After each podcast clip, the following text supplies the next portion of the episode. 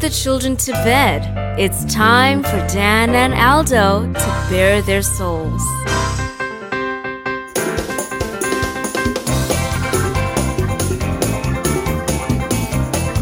I love the Chicago Bears more than I do masturbating, and that is a lot.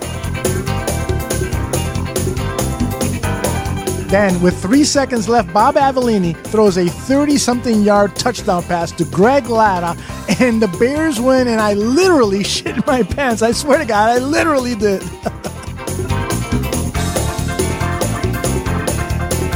Erik Kramer, for me, I, I love the guy. He's a tragic figure. I mean, he embodies all that is. If they don't run the ball here, I'm going to vomit. I swear to God. Look, I don't mean any disrespect. He just didn't play that well, not for a guy of his caliber. You know, they won, but I'm, I'm going to be miserable all week because they stunk. I don't, I don't really have any recollection of that at all, but I guess perhaps I blacked it all out. So, Dan, tape is the ultimate tool for scouts and for coaches to evaluate players, to detect plays, and so forth. And they spend hours looking at tape, right? Why do they so often get shit wrong? I love the efficiency of bourbon. Ladies and gentlemen, Dan and Aldo.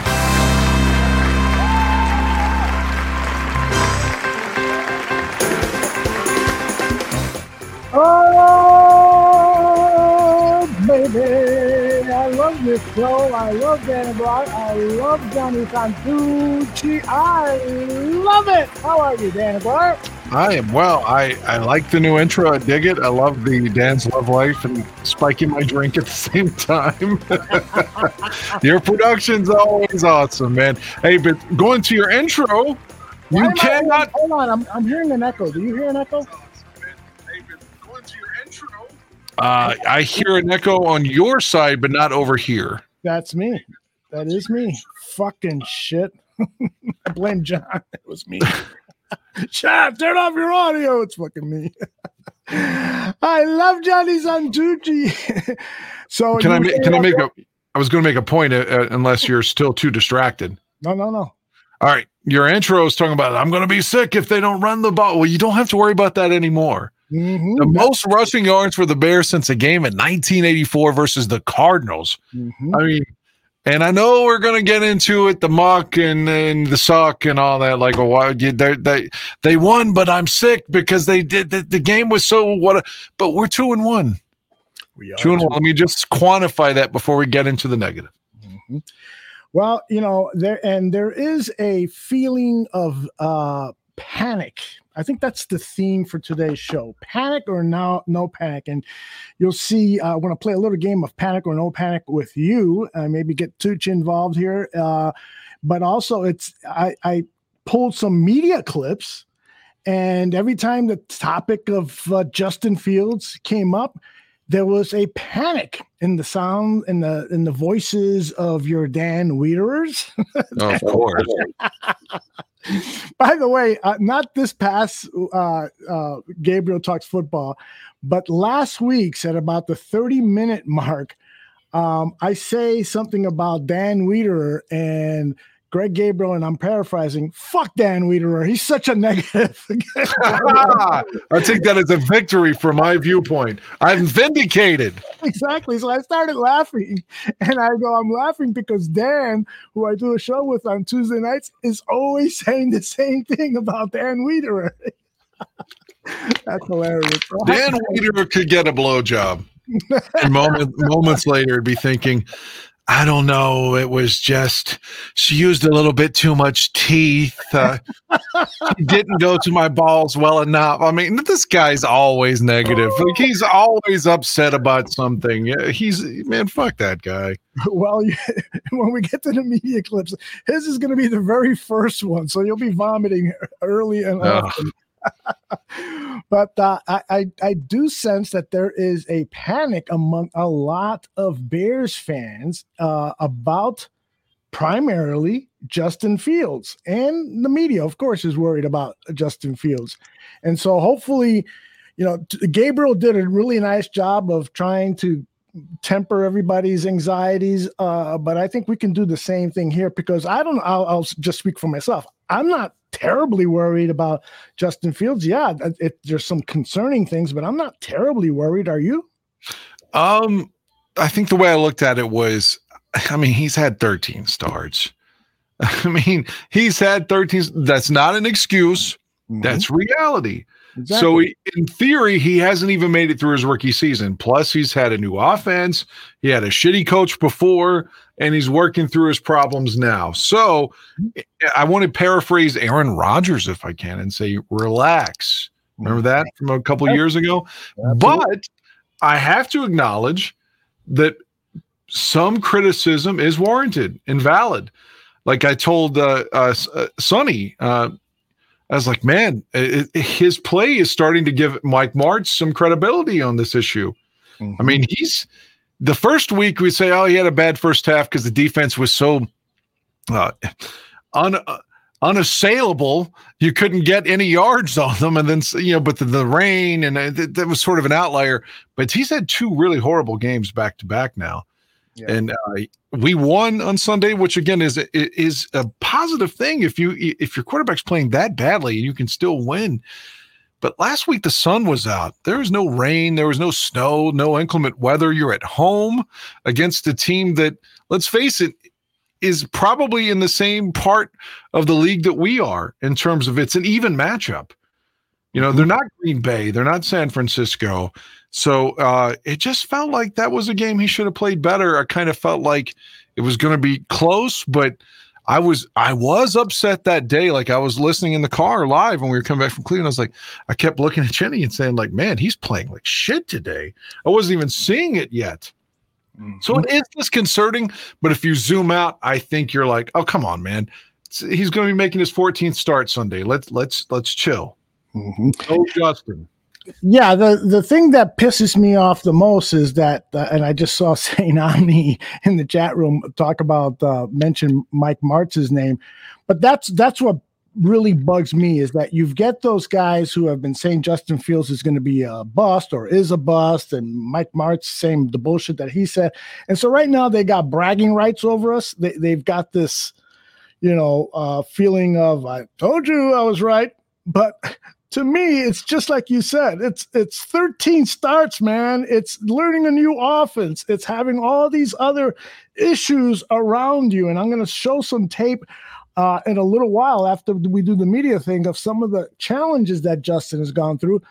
But again, also you're right. He is he is responsible for some of his um, mistakes, uh, and uh, he just hasn't learned. Wide open receivers uh, on that first interception which again I didn't see until Monday because I listened on the way home Sunday. Mm-hmm. Uh, first off, I think that interception hit the ground, but that's beside the point. Uh, he had St. Brown wide open. I mean, wide, wide, wide open right there. Like, mm-hmm. don't throw the ball into try. I mean, I, I, still believe the guy. I mean, the, we we've seen him throw really, really impressive balls with Ohio State, right? Deep balls, like just yeah. incredible when he was surrounded by talent. Mm-hmm. Um, but he didn't forget how to throw the ball. I mean, he it's not like he suddenly isn't capable. So I just don't I can't buy into the fact that he's a bust and it's over. I just can't. I think as the Bears get better, he'll get better. Absolutely. And I think that when you when you realize just how much has been thrown at this guy in such a short amount of time, who said who just said, I think it was Ryan, uh, somebody in the chat room just said that this guy was just handed Getsy's playbook two, three months ago, three months ago. So, you know, it, it, there's just a lot thrown at this guy. And so we, we have to be patient. There's no way there, there it is, Ryan 233. Thank you, Tooch. There's just no way anybody should make declarative statements about Justin Fields and his future in the NFL and whether he's a boss or what or whether he's a superstar. Uh, it's just way too early for this to happen. And there's so many other circumstances involved in this. So let's get on to the onto the media highlights here because that is the main focus of the. How many clips do I got? I got six clips. All of them are about Justin Fields. We start off with your buddy uh, Weeder. talking with David Haugh. The second clip, it's uh, uh, uh, Brad Biggs uh, talking about Justin Fields. Then Dan Bernstein and Lawrence Holmes gang up on Fields.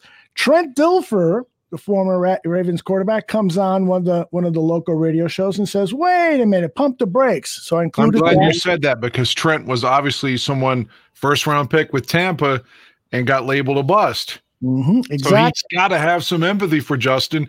And what do we know about Trent? He won a Super Bowl. Thank you very much. So I mean, you don't have to be the best quarterback ever to win the Super Bowl, and that's what I'll take. Absolutely.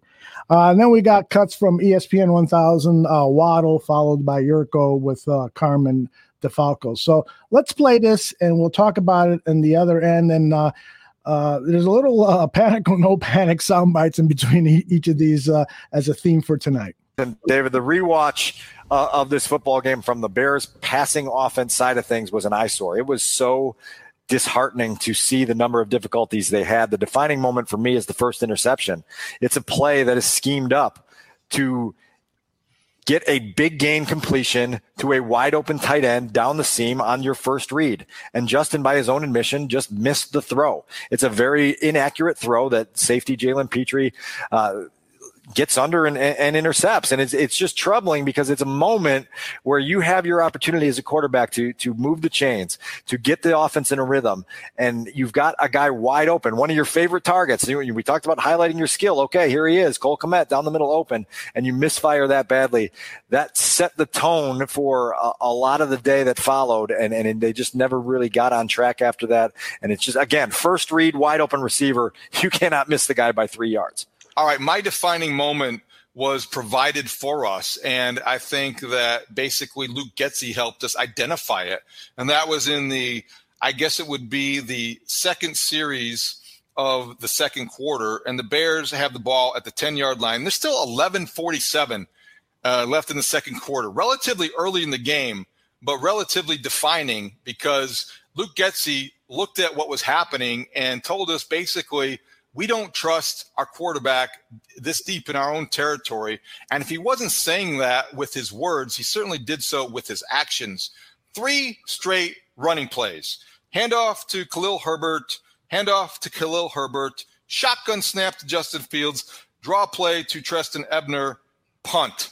So I think that to me, that defined how the day would go and told us what direction to look. And that would be, you know, who's getting the handoff, not watching Justin Fields develop as a passer. They took the ball out of his hands.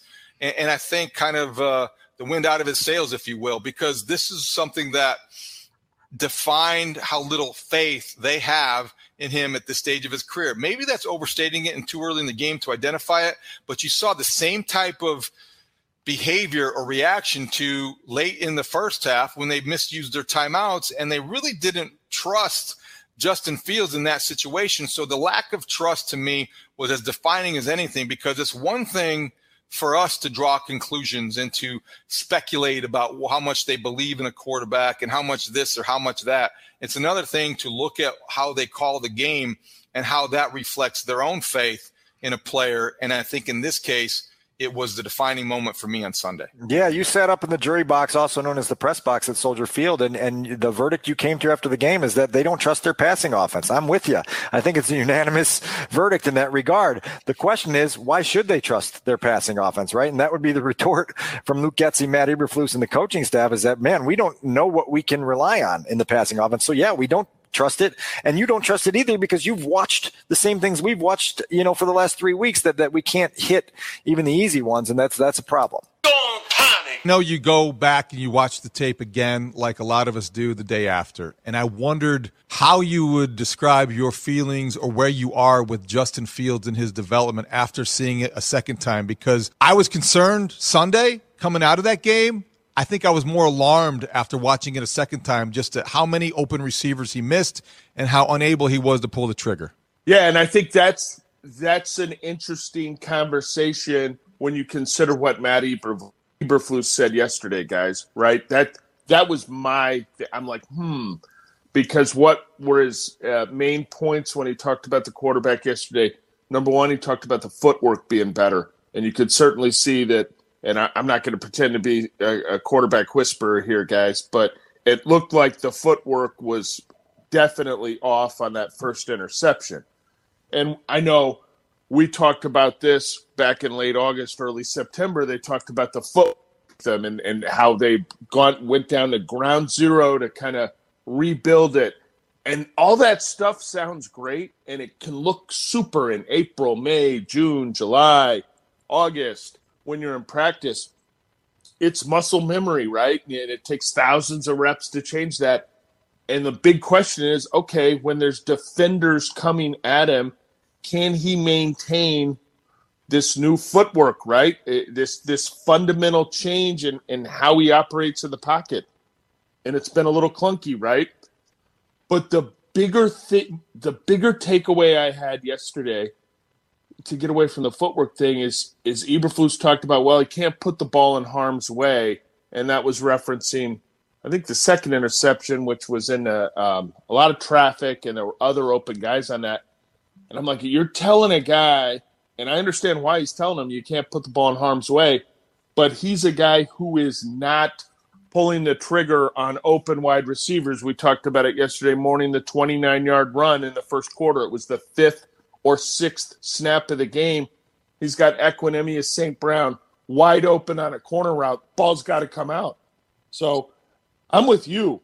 I think uh, they've got a real problem with him not seeing these receivers as they come open and getting rid of the ball and telling a guy he can't put it in harm's way that's not getting rid of the ball. That there's a reason why uh, the Bears have completed uh, only 23 passes on the season. I understand that quarterbacking development is decidedly non-linear. Use whatever euphemisms you want, but Justin Fields is getting worse, and I, I see quarterbacks who aren't as talented who don't have the physical skills, who don't have the measurables, who just make the throw. I watch uh, Cooper Rush isn't good. Davis Mills isn't good. Just make the throw though. There's a throw that you've practiced. You see it on film. You you you get it on the board. You you rep it and you rip it. And you and it's repped and repped and repped. And there's a handful of plays you're comfortable with, and just see what's going on and pull the damn trigger. I'm happy the Bears won the game. I'm happy they rolled up 300 yards of, of, of rushing offense. You want to play like like old uh, Oklahoma wishbone stuff for the 1970s?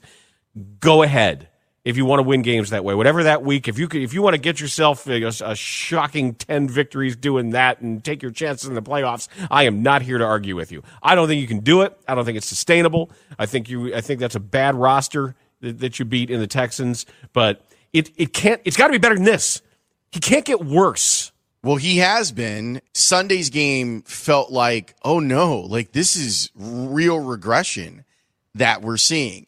And yesterday, Leila and I were trying to figure out if what we're seeing from Justin Fields is it something that's mechanically wrong or are the things that are wrong with him mechanically because of the way that he's processing the information? I feel like he might be too smart of a guy. You know what I mean? That he is taking all of this in and he is taking all of it. And it's, it's a very, it, what's being asked of him, they're asking a lot. I'm not sure that, that he's able to slow down enough or to let go of enough stuff to get to the next thing that he has to do in his development. And even after the game, where it's him and Darnell Mooney, where Mooney's got the jugs machine out there at Soldier Field. Stop. Don't catch the ball after the game. Catch the ball during the game. Well, I mean, you got one at home, so I don't know why you felt the need to do that. And then Justin's out here on the treadmill, and and I'm like, I get it. They think that they're they're going to grind their way. Like, we'll just I'm going to keep working harder and harder and harder. The opposite might be true here. That you might just need a break. You might need to stop grinding. You know, when you know that you're going to throw it and you have a clean pocket, put your foot in the ground and drive the ball. And that's the part that scares me the most, Dan, is I'm not seeing him do that. he's not throwing from a solid base. Therefore, you're seeing balls flutter, you're seeing balls sail, and I want that fixed immediately. But I also want to understand is there a, is there a cause and effect here? Is it because he doesn't trust what he's seeing that the feet are staying kind of on the move? And is he processing it fast enough to go, oh, I know where I'm going with the ball. Let me rip it. And then he can set his feet and throw. There were two good throws like that. The one to Kmet was a really good throw. But other like the other throws where the pocket was clean, he's throwing ducks. Stuff has to be on time. And and when they run what is it, four verticals and three of them are open, and instead he ends up scrambling for 30 yards. Yeah, it's great. But I'd much rather the ball come out and you get it in the hands of, of a playmaker down the field. It's so much easier that way. Yeah, but we also have questions about whether or not the Bears actually have playmakers on the field too. There's a lot here, Dan. And the crazy part, the crazy part is we're talking about a team that won.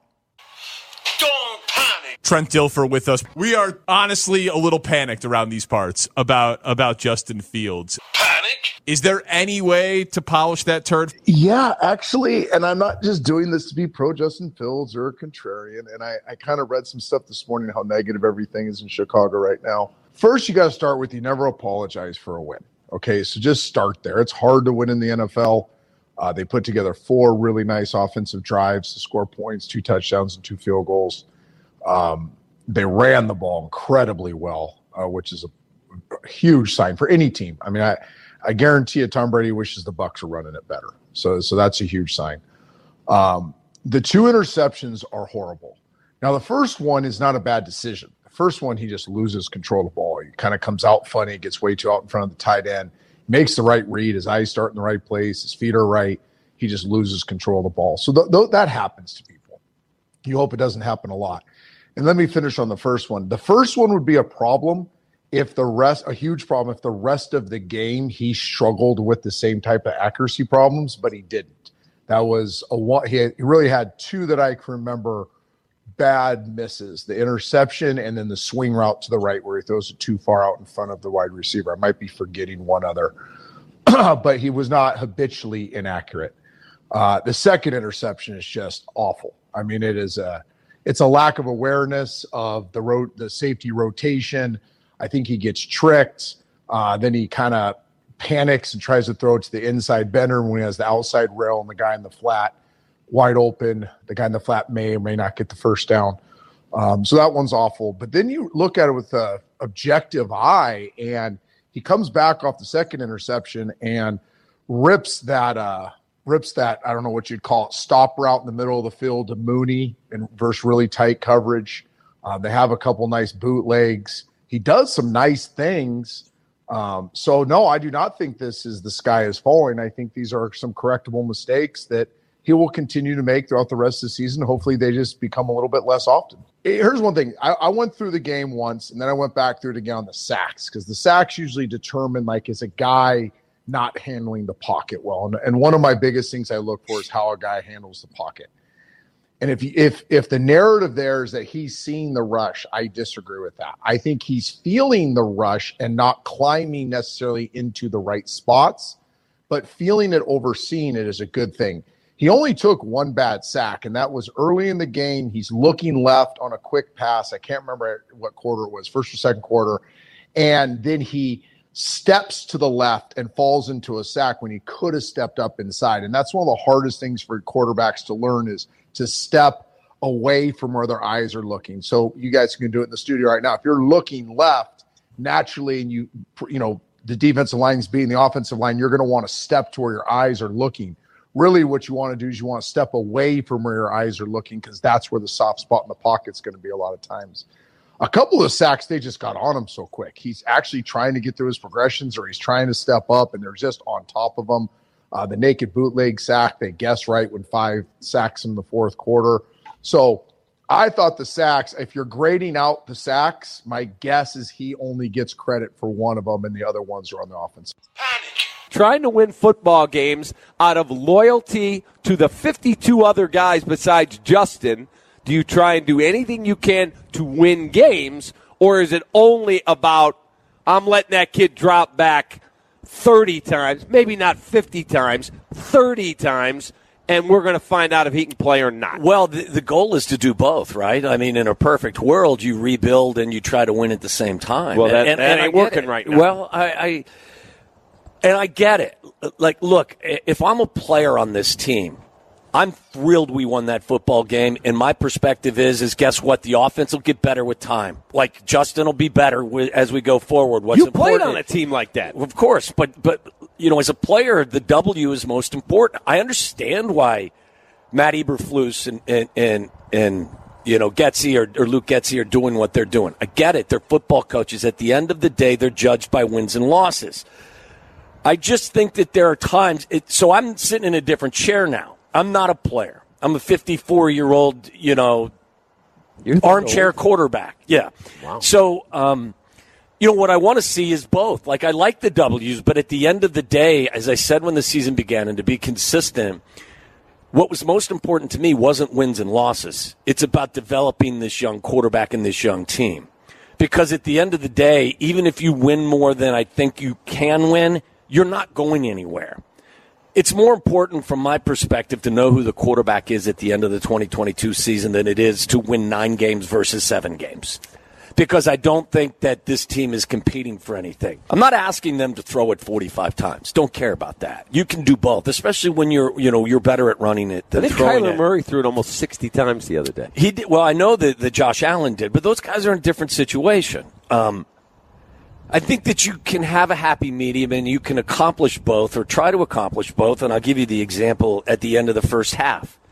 You know, they had a full complement of timeouts. They had three timeouts. Why not let the kid play at that point? Again, I'm not so disturbed by the run pass ratio at this point. But in that moment, that's a learning experience. Not only is it a learning experience, what are you afraid of? At the very at the worst, what are you doing?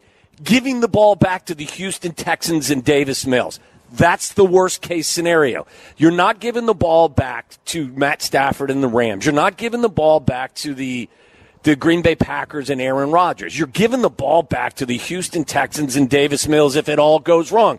In the meantime, why not let the kid go out there, play with a little tempo, and see if you can get something going into half? You're not getting the ball to start the second half. Correct. So, like, that's an example to me where you could actually try to accomplish both without compromising the chances of you winning. Now, again, and I heard you say that Alex and Lance, two you know Alex fabulous Brown players, and Lance Briggs and- both said, "Get in the locker room. You owe it to the rest of that team because when he gets sacked and fumbles or gets picked off and they score, the other guys are. What are we doing, Well, I- and I get that from a Wani, player. Wani Dave wants that. Who sits with us? Yeah. Would have used the timeouts. He Yeah. said, "I would have challenged the kid." Yeah, I would have too, and, that's the point. But I get what Lance and Alex are saying. It's not what I would have chosen, but I don't think it's a crazy notion.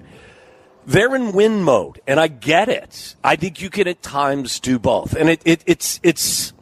I think it's on display as well when you ask the kid to throw it 11 times going back to the Green Bay game. I think he was what seven of 11 and the mm-hmm. stat line or something. And I know he for 70 yards. Look, I get it. At the end of the day, they only ran like 45 plays and they called like 20 or 18 or 20 passes, and some of them end up in sacks and some of them, some of them end up in, in quarterback runs. I just think you can be a little more balanced. You can try to to help the kid along and see where he's at, and also try to accomplish your goal, which is winning the game as well. So I think that there are moments you have to pick and choose them. And as I gave you the example at the end of the first half against the Houston Texans, was a, a, I think a glaring example of where they can have their cake They and eat it. Don't trust him. Okay, but like, listen, this is professional football. I don't. I, I get it. They don't trust him totally. They don't trust the the protection at times. They don't trust that guys are going to be open consistently. But you put the film on, and there is time. There are guys open at times. Maybe not every play, but there are opportunities. And I get it. The trust will be earned over the course of time, but like you just can't that can't be your refrain. We don't trust you. We don't trust you. We don't trust you. At the end of the day, if you don't trust him a little bit, you're not going to learn anything by the end of the season. I checked with our buddy Jacob Nitzberg at ESPN Stats and Info Yurko. You want to take a guess the last time a team won multiple oh, games in their first three in which they completed fewer than 10 passes? Uh, 1982. 1990. Oh, boy. Uh, it was the Los Angeles Raiders. So you're talking about uh, two iterations ago for the Steve- Raiders. Steve Beuerlein led? No, you know who it was? It was uh, Jay Schroeder, I think, Jurko. was Jay. Schroeder. Yes, I'm, I'm almost positive it was Former Washington quarterback. So the Bears are the first team since the 1990 LA Raiders to win two of their first three games with fewer than 10 completions in each win. Prior to that, prior to 1990, it hadn't been done since the 1978 Chicago Bears. So in the last 40, what is that, 44 years, it's happened three times, twice by the Bears, where a team somehow won multiple games in their first three weeks, completing fewer than 10 passes, fewer than 10 in each of those wins. Now the 90 Raiders did go 12 and 4 and lost in the AFC title game to the Bills based on the strength of Marcus Allen and Bo Jackson and a, a great defense. It certainly wasn't their passing offense. That's how rare it is. And this game's a lot different in 2022 than it was in 1990. I don't think this is sustainable. Uh, it's certainly not. Uh, you know, can you can you get to nine wins this year doing it? Perhaps. I don't know where it gets the Bears to be a, a real serious contender though anytime soon, and that's Well, ultimately the goal. the only- not next right. year, not this year, next year. The only positive thing it, it does for you, Carm, is it teaches you how to win games late.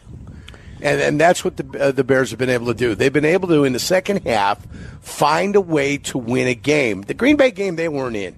No. And they were still charging late with that eight minute drive they had that ended on the goal line on fourth down. They were still driving. You know, it was going to be a one touchdown game. That game wasn't as close as the score indicated, and there was no evidence whatsoever that the Packers weren't going to get the ball back and Right. just march straight down the field anyway. So, but it, you are learning how to win games. Justin Fields, this is per uh, NFL Next Gen, okay?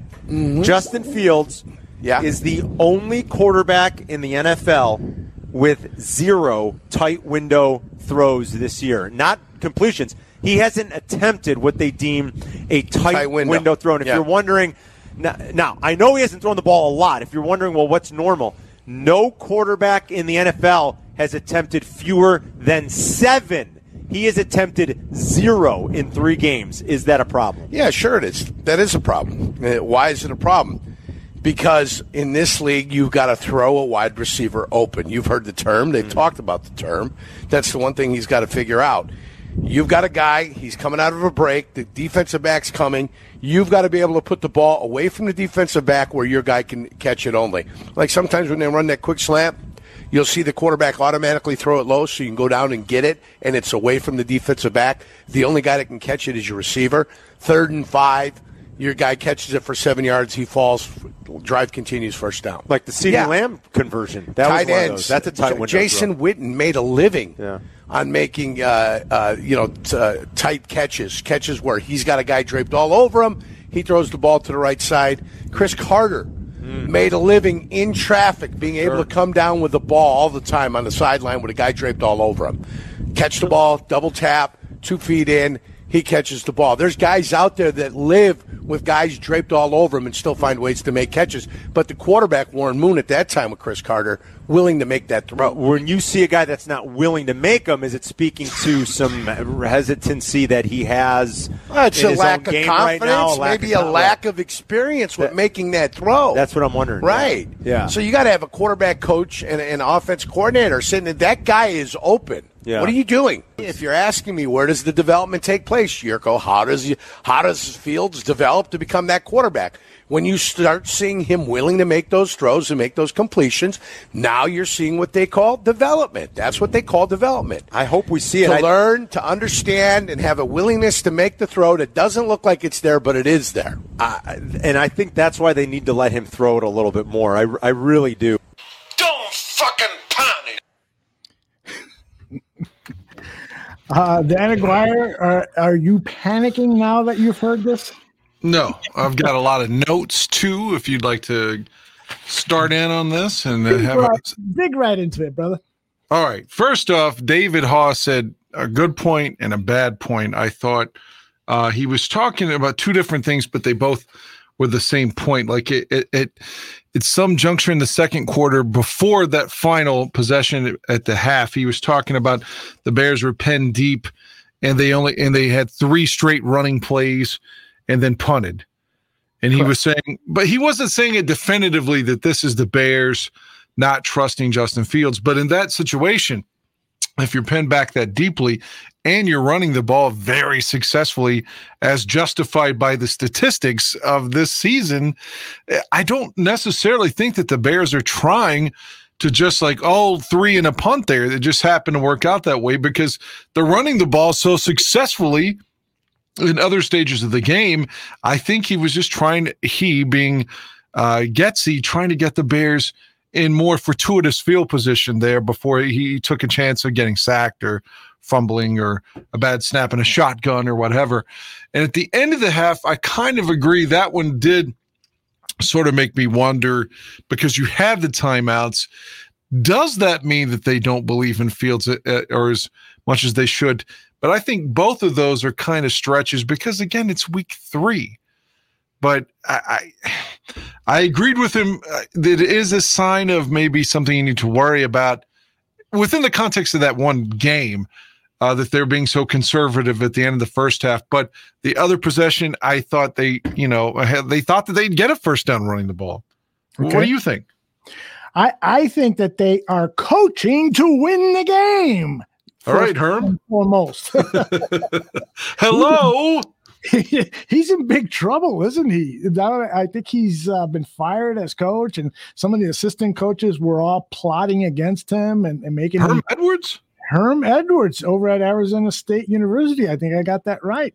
Wow. Uh, yeah, uh, but uh, that that's the issue here. Yeah, you know, all of us would love to see with you know less than two minutes ago three timeouts for Justin to go out there and sling that baby, get us into field goal position at least, and uh, add three points because we weren't, as David Haugh pointed out, we weren't getting the ball to start the third quarter. Try to get some points at the end of the first half. Was very conservative, but I think that they were thinking, they, the coaching staff, is let's play it safe.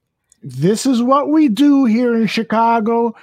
The general manager pays uh, attention to his board when he's drafting. He doesn't overspend on free agents, and we don't take unnecessary chances with the ball and don't cause so many exotic defenses uh, to, you know, that they're very conservative team. And so, from that standpoint, hey, it's it's working. They're two and one. You know, right. now how long is that going to work? That conservative approach, we'll see. All right. Well, I'm going to skip around. I'll come back to. I was going to do them chronologically, mm-hmm. but when you mentioned the winning, and now later in the piece, he he brought up what I was going to say because my head was about to bust. But when it was on Carmen and Jurko, he was saying that the Bears are the first team since the 1990 Los Angeles Raiders he may have even called them the Oakland Raiders, but the first time since the Raiders to have two wins with 10 or less passes, I think was the stat right. since 1990 with having two wins in your first three games. Again, the Raiders went to the AFC Championship that year and arguably would have gone to the Super Bowl had Bo Jackson not get gotten injured in the Cincinnati game. And for them to say the Raiders didn't have a passing game, I don't remember what the first three games of the 90 Raiders season were, because again, I'm not a Raiders fan, but I do recall they had Tim Brown, Willie Gault. You know, we had him. Remember how fast Willie? We had Willie Gault, Tim Brown, and Mervyn Fernandez. They could throw the ball, and Sam Graddy, I think, may have still been around too. You had speed, speed, speed. Um, maybe Jay Schroeder, Schrader had a bum arm or something then, and they they see they thought Steve Beuerlein was a quarterback then. Like, uh, God damn man, how do you not know this shit? Uh, but uh, so, but again, the the Raiders weren't throwing the ball early in the season, and they still made it to the AFC Championship game. So that leads me to Tom Waddle, the Bear, and I love Tom Waddle as as a player uh, for the Bears. How could you not like Tom Waddle? I love him on on the air, mm-hmm. but for him to definitively say the Bears aren't going anywhere, I mean, that I don't agree with that. And how how would have Tommy have felt in 1991 mm-hmm. if somebody had said that to him? Oh, you're not going anywhere. Why why do you care? You're off the practice squad this year, but you know, your catches don't matter. You're not going anywhere. I mean, come on, man. How can you say they're not going anywhere? They're two and one again. That that could easily be two and two Sunday, and then two and three. Which God forbid, I don't want that to happen. But I'm not saying they're going to the NFC Championship right now. But don't be dismissive of the team and just say wins don't matter. I don't. I can't buy into that. Wins matter, man. I, Um, totally with you 100%. It was insulting for Waddle to say that. And I don't understand why he would say that. You know, some of these guys, David Haugh, Tom Waddle, so, sometimes they say really insulting things, but it's even more surprising when it comes from a former player and he's basically dissing the, uh, the, the the chances as remote as they may be but the chances of this team potentially making the playoffs that is still very, very doable. Two But are they, I was going to say, are they that remote though? There's seven playoff teams now. Are Mm-hmm. they? Is that really that remote? I, I don't know. I, I don't think it is. I only say it's remote because of you know the injuries, uh, some some issues on player personnel. We can talk about this more later, but I think that they are struggling right now to beat the Packers, and that's the the NFC division champion. And so maybe they can squeeze in with a wild card, but uh, there's some other good teams in in the NFC. So we'll see. And right now they've got a win head to head versus San Francisco. So let's remember that. Um, yeah, I mean, uh, oh man, uh, Dan Bernstein. Oh fuck, he he had, he had me really mad. Uh, it would be like the stuff that Dan Bernstein was saying about the run game sounded like what if you could give Matt Nagy truth serum and he sat down with us in week three of last season, that would be the stuff Nagy was saying about why he doesn't like to run the ball. You know, running the ball doesn't, uh, you, you can't score running the ball. You can't win running the ball. You can't run it, but that's 1970s football. I'm here to throw 39, 59 times a game, 60 times a game, because that's what wins in the league. You know, and again, I don't know, I don't have Dan Bernstein's weekly fucking show memorized, but I bet you last year at this time, he was probably saying, we need to run the ball more and being critical when it sounds like he could be Matt Nagy saying this shit.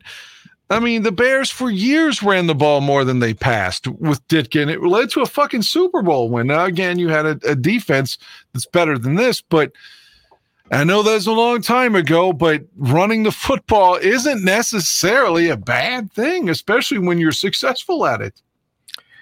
I buy into that too. Now it is a passing league, uh, but that doesn't mean anything. Usually, usually, when the games get down to December and the playoff games in January and so forth, it's not passing that wins games. It's defense. It is fucking defense. So, if anything, we should be talking about how much better can this defense be? Because if with if we got a powerful running game that's averaging 280 yards a game rushing and an adequate passing game, then all you need is is a 2018 defense, a 2006 defense, a 1985 defense, get you really deep into the playoffs and, and into the Super Bowl. That's what you need. So I, I'm with you there. I think part of the anxiety that we fans feel is just we've never had a fucking quarterback. I'll, I'll, I'll touch on that in a second. Let, let me rewind uh, something I've said on the show before, but I feel like it's poignant. Um, let's say, and against week four now, but let week two, week two of last year, if it was post week two, and we were in the, uh, let's say Cincinnati, Ohio, we might be talking about Joe Burrow just went to Soldier Field and threw three picks on three straight plays against the sorry ass Chicago Bears. This team's not going anywhere. They can't fucking pass. They can't run. And look at them. They lost to the sorry ass Bears. That team went to the Super Bowl. And I'm sure there was enormous anxiety after Joe Burrow went to Chicago and threw three picks in three straight plays, if you recall, last mm-hmm. season. And the Bears beat the team that went to the fucking Super Bowl. Mm-hmm. So who would have thunk in September of 2021 that the Cincinnati Bengals not only would beat Kansas City at Arrowhead Stadium, but they would go to the Super Bowl? Things mm-hmm. happen, teams come together, teams mesh, teams get hot and shit happens. I mean, it's it's September. For us to rule out the opportunity of the Bears coming together, it, it to me is insanity. And maybe I wouldn't bet on it. I wouldn't put my mortgage on it. Yeah, but is it implausible? I don't think so. I just don't think so. But I'm with uh, you. yeah, with I mean, it's just too too much on that. Uh, and, okay, and I, I like Lawrence Holmes, I do, but criticizing the players for working hard after the game, criticizing Mooney for saying I'm going to go out and catch the jugs, and and for Justin to to work on his cardio after the game, he feels like he just he comes out in the presser and he says I played like shit. I got to do something. He's probably alleviating stress by getting on the the the uh the what am I looking for? I was wanting to say stairmaster, the treadmill. He's he's alleviating stress. He's like, I just played so poorly. I've got to get this out of me somehow instead of sitting here and fretting over it. How could you criticize the guys for wanting to to work out or be better? I just don't get it. so glad you brought that up. What eh, first of all, I think that Holmes is, is uh, some of uh, Dan Bernstein seems to be rubbing off on him because I've never Yeah. heard Holmes take that approach to a player working hard. And secondly, he failed to realize. I took it as this is Mooney reprimanding himself. This is Mooney telling himself, go to the fucking corner and do 150,000 push-ups or something like that. He felt so bad about his performance that he wanted to punish himself. Of course, you know, catching passes immediately after the game isn't probably going to help you next Sunday, but the mentality of making that decision and going out there and not celebrating with your teammates and going out there and doing that that to me is is an offense that you should embrace not fucking shit on Yeah, I don't understand the, the criticism, especially with Fields in that situation. He he's obviously cognizant by his own words.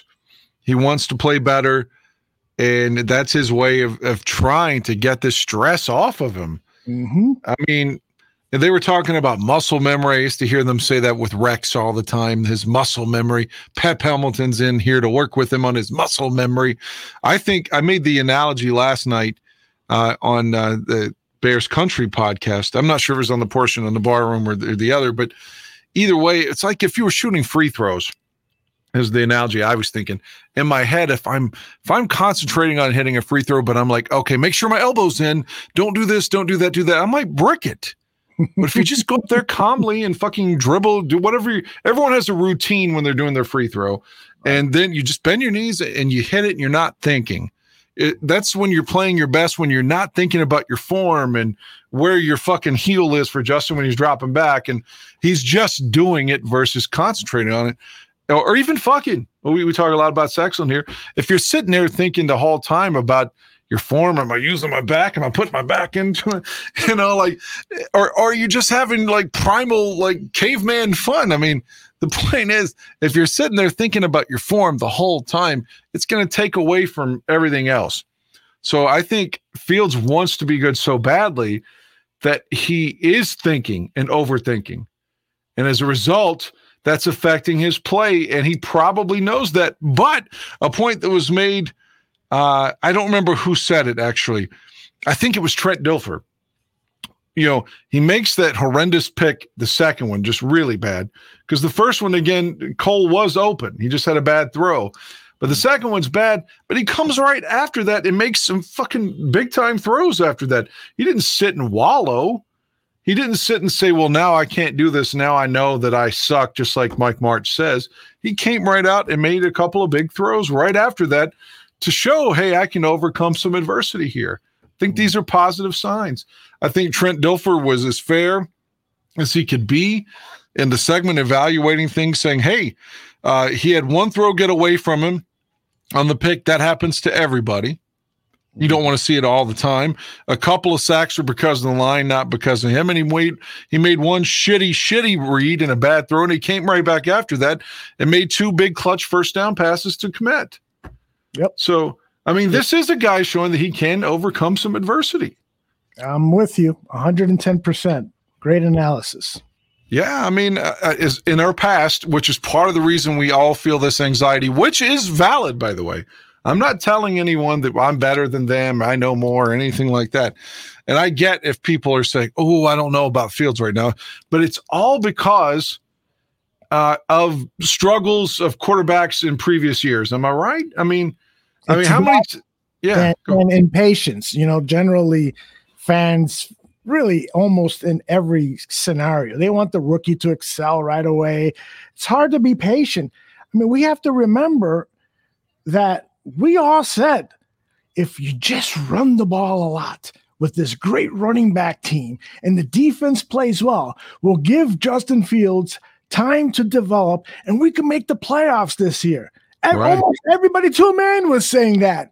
And now that that's what's happening, but we've seen some concerning throws by Justin Fields. Now we've lost what we ourselves were preaching. So that's Exactly. it just drives me nuts.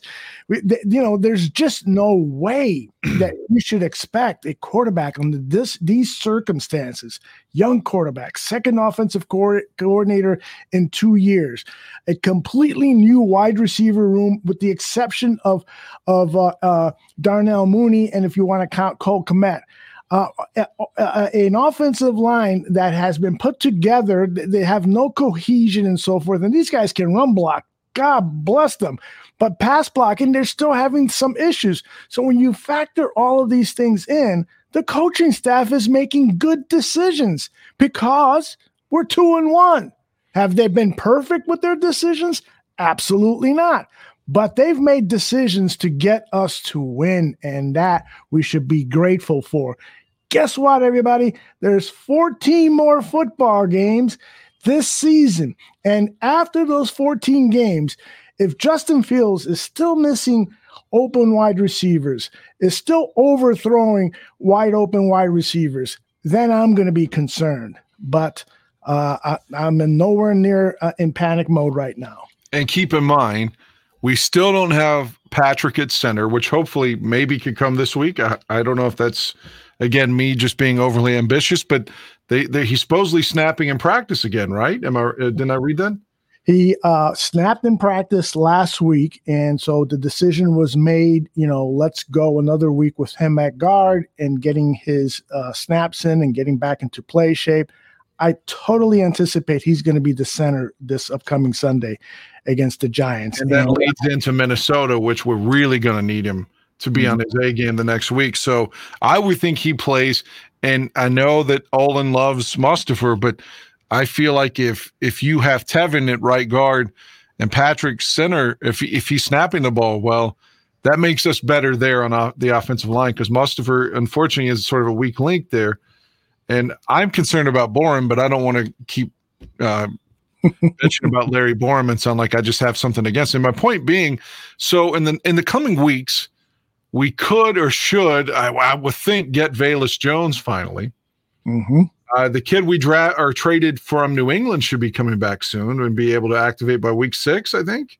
I think a- after week four, he's eligible to be activated. So there's a chance we could see him week five. We'll see how he's developing with that surgery. It's too bad they just don't uh, aren't fucking honest about that shit. But well, so Pringle's out. Pringle's out, but you got two guys maybe coming in that could be better than he was anyway. And the offensive line may be improving now. And some of that will help Justin.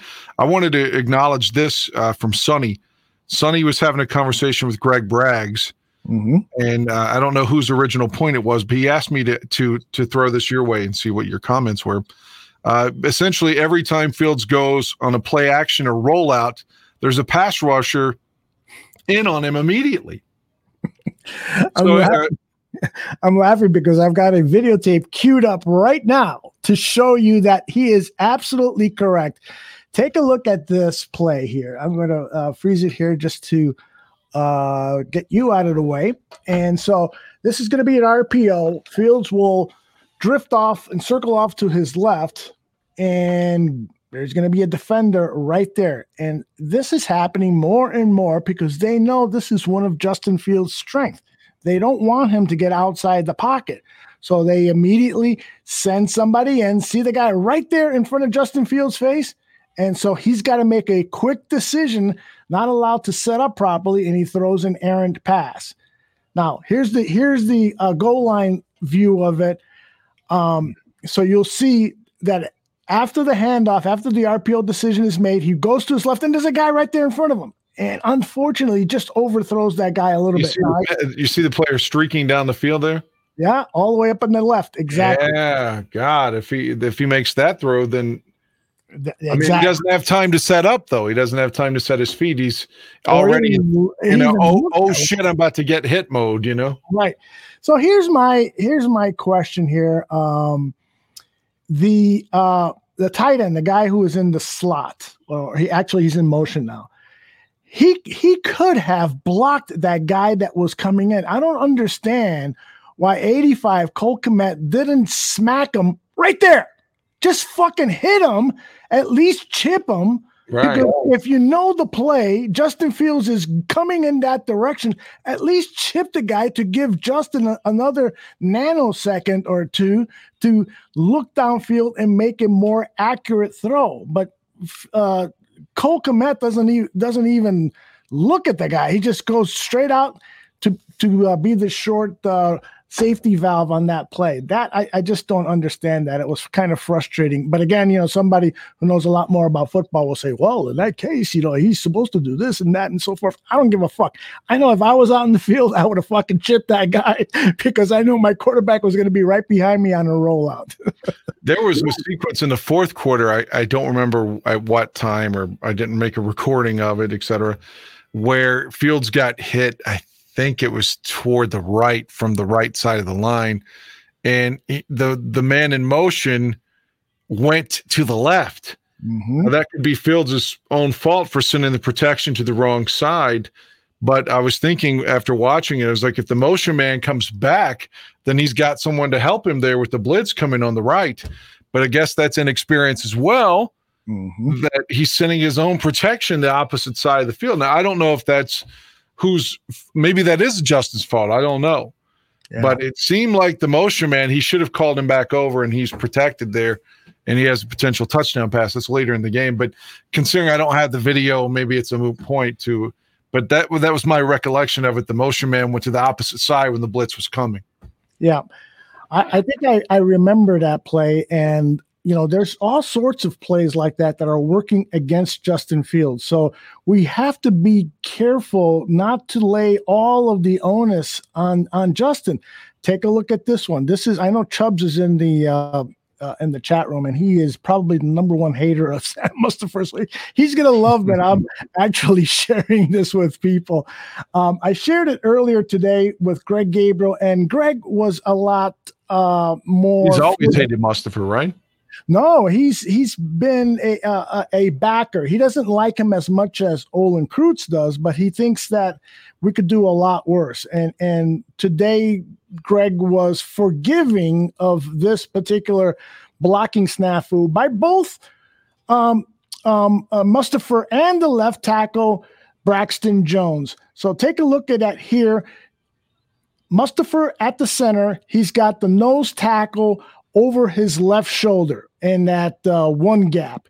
And so he is going to move to his left. And then you got the left guard, Cody White, here curling on a sweep, and it creates a traffic problem for Sam Mustipher. But what Mustipher does wrong first is that he steps forward as opposed to going laterally with his man. So he steps forward and now he loses him, and all of a sudden Justin Fields is under severe attack. And he Oh, took a pop too. he did because there was problems on the right side and problems on the left side and problems in the middle with the offensive line. So how can you blame Justin Fields when he's facing this? Yeah, I mean, he's there's three guys draped all over him. The poor guy, I feel sorry for him. Here it is in slow motion. Braxton Jones, number 70, loses control of his guy, and David Montgomery can't hold his block. I mean, he had no fucking chance at all. we were talking last night. Uh, again, I, I think it was pointed out that Alex Leatherwood is the backup right tackle and Mhm. Riley's on the left side. But uh, maybe it's because they don't want to pay him. Everything's incentive. But if you have an insurance policy of a guy that's been proven to be uh, uh, at least an above average lineman, at some point maybe you get your you get your appropriate center. And you get Jenkins at right guard. Do, do you put him in at right tackle and say, look, I know we're trying to develop Borom, but fuck, let's protect Fields. Yes. Uh, well, you know, it, they've been saying all along it's the best five are going to be out there. The best five are going to be out there. To me, right now, it's it's really hard to determine who are the, the best five. Like for instance, Darren, if I told you pick your given the players that we have now, remember Leatherwood is on injured reserve, won't be available for probably the middle of the season, if that. So he's out of the equation. Give me your best five, starting at the left tackle and going all the way to the right tackle. And I'll ask people in the chat room too. Tell me who are, you think are the best five, because I think we're going to see lots of different combinations pop up here in the chat room. What do you think? I mean, Braxton's given up what three sacks already, but still, I feel like it's unrealistic to say he's coming out of the lineup. They like him, and I think he's going to improve too. It's mm-hmm. again, it's he's only had three starts, so I won't I won't remove Braxton at left tackle. Whitehair is always kind of like, shouldn't you be better? exactly. shouldn't you be better? You have the captain now. I mean, you've been here since fucking Cutler was here. For God's sake, man! Like can you be better? But I'll leave Cody at left guard, at least for the rest of this season. I think he's gone after that. I'm going to put Lucas Patrick at center. I'm going to put Teven Jenkins at right guard, and I'm going to put Riley Reiff in at right tackle. I know that's probably not going to happen, but that's that's what I'd like to see. Well, very interesting. Let's see some of the other combinations here. This is Cliff Victoria. He's got Braxton, Whitehair, Lucas, Teven, and Borom. So not a major change. He's basically just uh, substituted Mustipher and Lucas. CJ Williams says Borom, Jenkins at left guard, moving Whitehair back to center. I thought we saw enough of Whitehair at center. yeah, he's not the best at snapping the ball, that's for sure. Lucas Patrick, keep him at right guard and, and move uh, Braxton Jones to right tackle. So you're flipping Borom and Jones. Interesting choices there. Who else? Anybody else chime in with a, a couple? Here's Leo the Factor. Uh, Borom at left tackle, Whitehair at left guard, Patrick at center, Mustipher at right guard, and Jenkins at right tackle. Holy shit. I bet you this is like would be like a Rubik's Cube kind of thing where we could get, you know, I don't know, 30,000 different responses. Right. Well, the only thing I, I would, I'm not trying to reject uh, the factor, I forget whom uh, suggested the same thing before mm-hmm. about swapping tackles, but you're already into week four of the season. Like I, that's what we did to Kyle Long. Uh, switch mm-hmm. positions here, go here, here, go there. If I'm if we're trying to develop Braxton Jones, I mean, I'm gonna I'm gonna keep him a left tackle the rest of the season unless injury or just horrific play. And I don't think he's played terribly. I think he's a, a young man who was a fifth round pick and doing the best he can, and hopefully he'll get better. I don't want to move him yet. Is what I'm saying. It, you know, it, maybe that's somebody doing the summer. I don't know, but like I think for 22, that's our left tackle. I, I don't. I, again, he's given up a couple of sacks, but I don't see like it seems like Borom gives up consistent pressure. Even if the guy's not hitting fields, his man's always coming, always coming. When I'm watching Borom or, or Mustipher, to me are the ones that are in a little bit of Whitehair. Uh, it seems like Jenkins is doing fairly well when he's in there. And again, I Braxton's given up a couple of plays, but it, to me, it's Borom and Mustipher that are about to get him killed. Mm-hmm. Well, I got to tell you though, one thing that Borom is doing well is blocking the run. Would you not agree? Yeah, the whole damn line, with the exception of that first half in San Francisco, is doing well. Mm-hmm. Take a look at this play. Right tackle is Larry Borom, good old number 75, I believe. Watch him get downfield and throw an outstanding block on Khalil Herbert's uh, touchdown play. Herbert will go left, and from the right tackle position, there he goes, second level. He gets that block, he gets that block, and he pushes him out to the sideline so Herbert can score.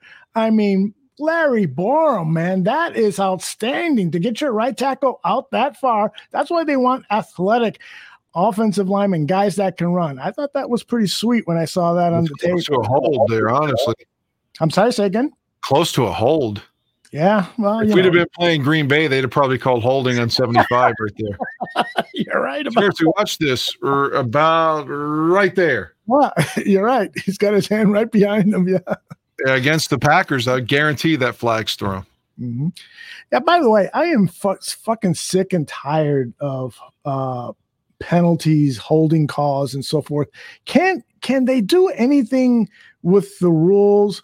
like make hold can, can you make holding legal? I mean, it's happening every fucking play. I mean, make holding legal legal and then give something to the defense. You know, you can kick him, kick him in the balls. If somebody holds you, kick him in the balls. Hey, it's off fair. Gonna make. I mean, obviously they're not going to do that. But if they were going to give holding to the offensive line, then I say you give, you take away illegal contact. You let, Yeah. the, let the corners fucking like you got to be a man. Fight off of them, man. They're going to put their hands on you seven, eight yards downfield, and let's see who can win. I like that idea. like That's- a 70s like the raiders steelers where both both defenses are just beating the shit out of their receivers to Mm-hmm. the point you recall chuck noll was trying to get the raiders on criminal charges for a hit on lynn swann in 76 That's right.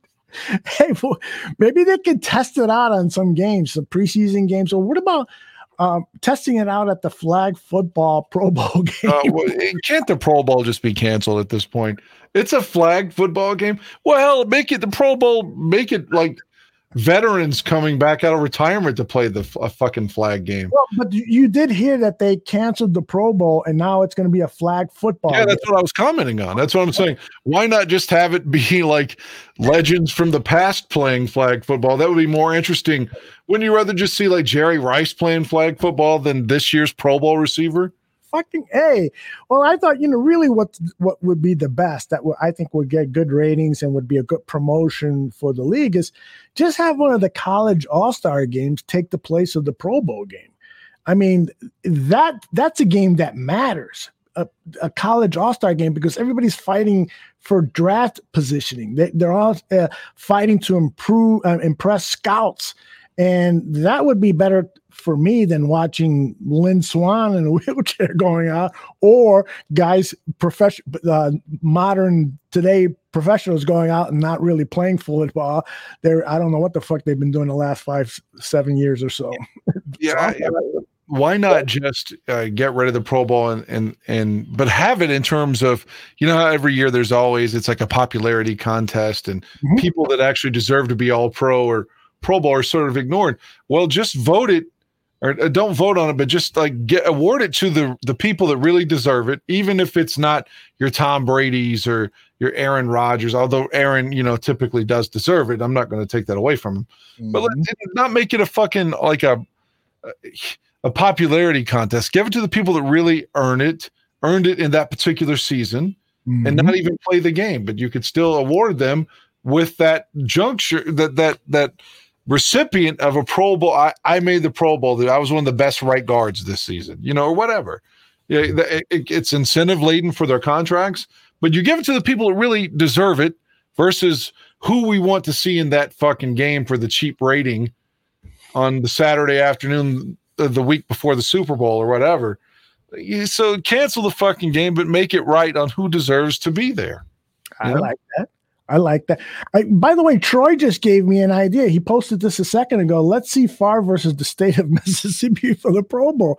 How about if you did like a longest yard thing? So the Pro Bowl game is all former NFL players who are now incarcerated because I, it, I do believe Brett Favre will be eligible for that game in the near future. He lost his gig with Sirius. That's right. They they well a temporary suspension or something is how they term that. Yeah, but he he lost that gig. gig. Yeah, I mean, it doesn't look good when you're taking money from in the poorest state of the union, hmm. knowingly taking money from their welfare system so that your daughter can play volleyball on a better court yeah, or whatever they call volleyball. Is it a court? what they call it. court. yeah. Cliff Cliff is right. We're we're you know uh, we're not looking at this from a financial standpoint. Um, so that would definitely change ideas. But um, you know the the game does get good ratings, and so they've got to have something um, because it's a moneymaker for the for the NFL. The networks are still paying for it because they're get, getting good ratings. Now they have canceled the game, so we'll see what this flag football the, the flag football thing could end up being a, a pretty good uh, uh, attraction, a good uh, entertaining game, and also promote flag football, which is something that the league has been trying to do. I was going to suggest something that they did in the early '90s anyway, like on ESPN in the middle of the night when they, it was either are we going to show bowling, Mhm. or uh, the the exercising shit with Denise Austin, or we're going to show this. Uh, but remember, like for years, you know, the the highlight of the NBA All Star game was either three point shoot contest, a dunk contest. So I know they used to have like the quarterback challenge and stuff, but maybe the Pro Bowl weekend, something like that, where you highlight receivers and quarterbacks and and have like a competitive thing where there's nobody being hit on like the quarterback challenge, the equivalent of like a dunk contest or something, you know, where uh, you have your name your name guys there. Uh, they get a free trip to Hawaii or wherever they're going to have it, maybe the same city as the Super Bowl, and just them slinging the ball around and to throwing it to wide receivers and such. I mean, maybe that's a shitty idea, but it's something. Did do you remember? Uh, you said something that just sparked some some memory. The superstars back in the 1980s, I believe it was on ABC TV. Yeah, yeah, yeah. All right, so maybe they do something like that where they have all of these Pro Bowl players play, you know, uh, basketball against one another. Oops. Uh, and then somebody blows their knee out, and then that's that because they'll be violating their contract. We were talking about that last night. It's so Chicago for someone like Jason Williams to be like, he was riding a motorcycle. He's out for the fucking, he's out forever. That's right. You remember this? This Scott Tinley. I don't. I don't. I don't know what sport he's That from. mustache is horrible. Vince That- Coleman, great, great baseball player at St. Louis Cardinals. Yes, indeed, outstanding. And so th- this can't be good. I remember watching Joe Frazier in that swimming competition. He didn't swim; he sunk. Man, he went straight down the uh, all the way to the bottom. I we, I should go back a little bit and see who the, the participants are because that's Yeah, but Joe Frazier's whole thing in life was this big left hook. Yeah, No that's one- right. No one said Joe Frazier's going to fucking go swim. I mean, I don't know why the hell. uh, there's Greg Louganis. He was, remember, he hit his head on the diving board at the Oh Olympics, I. I remember seeing that live and thinking, how the hell is this guy still alive? And then we learned later that he uh, Had HIV at the time and didn't know it.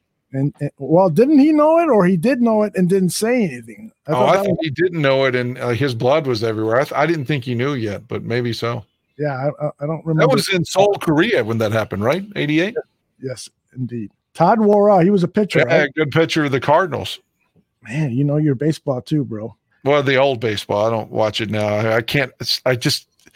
How can you have the D the fucking DH in the National League? I just fuck it, man. There's There's, Mark Mark Gastineau, the big uh, sack man, dance man with the Jets. he looks like he's freezing his ass off after the swimming competition. What's up with the mullets and the mustache back then? I don't know. Somebody told me, "Hey, your hair looks like a, a mullet," and this was years ago, and I, I, I, I can't live that down. I can't believe I was walking around with a mullet. Okay, let's see who Everybody's got this horrible mustache. Everybody except well, except him. There's Roger Roger Craig. Craig. a, a great running backs or Mhm. Fullback. He can play both. There's Gastineau, and there's Todd Worrell. All right, you want to pick a winner on this one? Let's go. Maybe that Scott Tinley is going to win it with his Hulk Hogan mustache. Yeah, I think it's going to be. Vince uh, Coleman again. Yeah, I think it, I think you're right. It, it is. No, it's Todd Worrell. Wow. Look at that. Well, there's our, look back. Retro would be proud of us that we're showing an old episode of the Superstars. Let's not have his thoughts on it, unfortunately. Don't send me a video, Retro. Whatever you do. I hate to say that. I've got a couple of sound bites here that I'd like to play. A couple of them I actually played on the Gabriel Talks football show, but I wanted to get your your uh, uh, take on this. Uh, this is um, Flu's talking about Lucas Patrick uh, starting over Teven Jenkins on Sunday's game against the Texans. it's about practice. You know, so we evaluate practice. Uh, Wednesday is a big day for us, Thursday and Friday. And we thought that, uh, you know, Lucas did a good job of practicing. and He was solid in, in his practice. And, uh, you know, Teven uh, did a nice job, you know, on Thursday, Friday, but needs to have a better Wednesday uh, for him to be able to uh, step into that role. What the fuck is that about? Teven Jenkins shows up to practice Wednesday and he doesn't have a good practice. So he doesn't start. Do you think we have a problem with Teven Jenkins in terms of his fortitude, mental fortitude? I don't know exactly what he meant, by, by not having a good practice, but I immediately assumed that he didn't show up ready to play hard, ready to practice hard. At first, I thought he was just trying to be polite, and you know, and they they're not going to come out and say that Lucas Patrick needs reps so he can be ready to play center because he missed all of the camp, and we're just trying to get him reps here. That's why they're alternating. But then, if that were the case, there's no reason to just bury. I mean, in the fucking dirt, Teven Jenkins there. Yeah, man, I, I don't know. Like, well, it, how can he be performing so badly on Wednesday, but he's doing well on Thursday and Friday? I, Yeah, I, I don't know. Chubb says uh, this answer right here was the first time I actually thought Eberflus was making bullshit up. I don't might be know. right. yeah, there have been a couple times where Eberflus will, it will like ask you to repeat the question because I think he's thinking of. an Hello, answer- injured reserve. What'd you say? Yeah, That's exactly. what we were talking about last night. What? I, I can't hear you. I can't hear you. and when uh, Dan mentions last night, he is talking about the Bears Country podcast with Mr. Shorty and Cliff Victoria's Cliff Notes.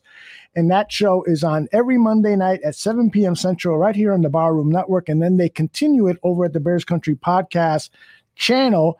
In two weeks, when the White Sox season is over, that two or three hour long Bears Country podcast will be here on both channels, Barroom Network and at the Bears Country podcast. So You're mentioning the White Sox. I'm curious. Uh, is La Russa gone then forever? Well, the, the yeah, the word is is that uh, because of health issues, he is will not come back. But that has not been officially announced by the team. But uh, yeah, he has not managed the game in about a month now, and the team started playing much better, but too late to uh, get back into the playoffs. And uh, and now it looks like the the White Sox will have a new manager next season uh because Tony La Russa is on his way out along with his bad ticker. Yeah, I mean, I always hated La Russa, but man, goddamn, guy's got to be 80 years old. Yep, close to it, late 70s or something. So you know, he's definitely a Hall of Fame manager. He won his World Series in '89, and it's too bad that the Dusty doesn't have one because everyone would say he was a Hall of Famer if he did, if he had a World Series. Does Dusty have a chance this year? He's what team he's managed? The uh, Giants, Astros. Astros. Yeah. So I don't. I haven't been following baseball. So I haven't either. So I'm saying. That You, I, I heard that they're going to create like a pitch count, like time clock.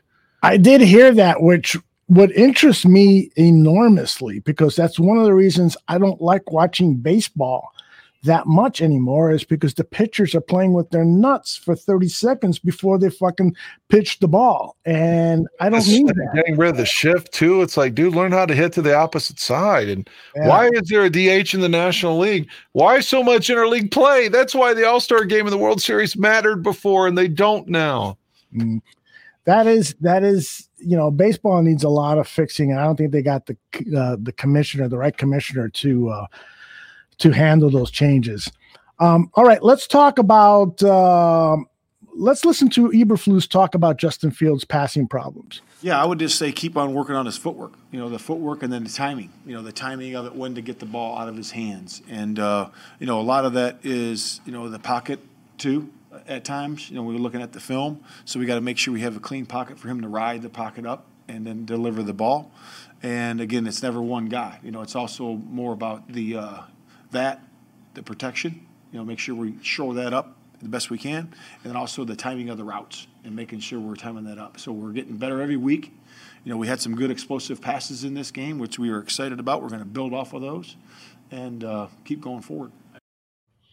You know who he's starting to look like to me? Who? Eberflus is starting to look like Paul Westhead. No. Yeah, he slicked his hair back like that, like a little bit like Riley did. But I don't even mean necessarily at the Lakers, but like when he was coaching college, when they were running, when the guy died, Hank, what was his name? Hank Gathers? Was that his name? Uh, Hank Ga- Gaithers, I think it was. Yeah, he was his coach then. So he looked like Westhead in the early 90s there. hmm I uh, I think he looks more like uh, the actor, the late great actor Bill Paxton. Do you remember Bill Paxton? Yeah, of course. Of course.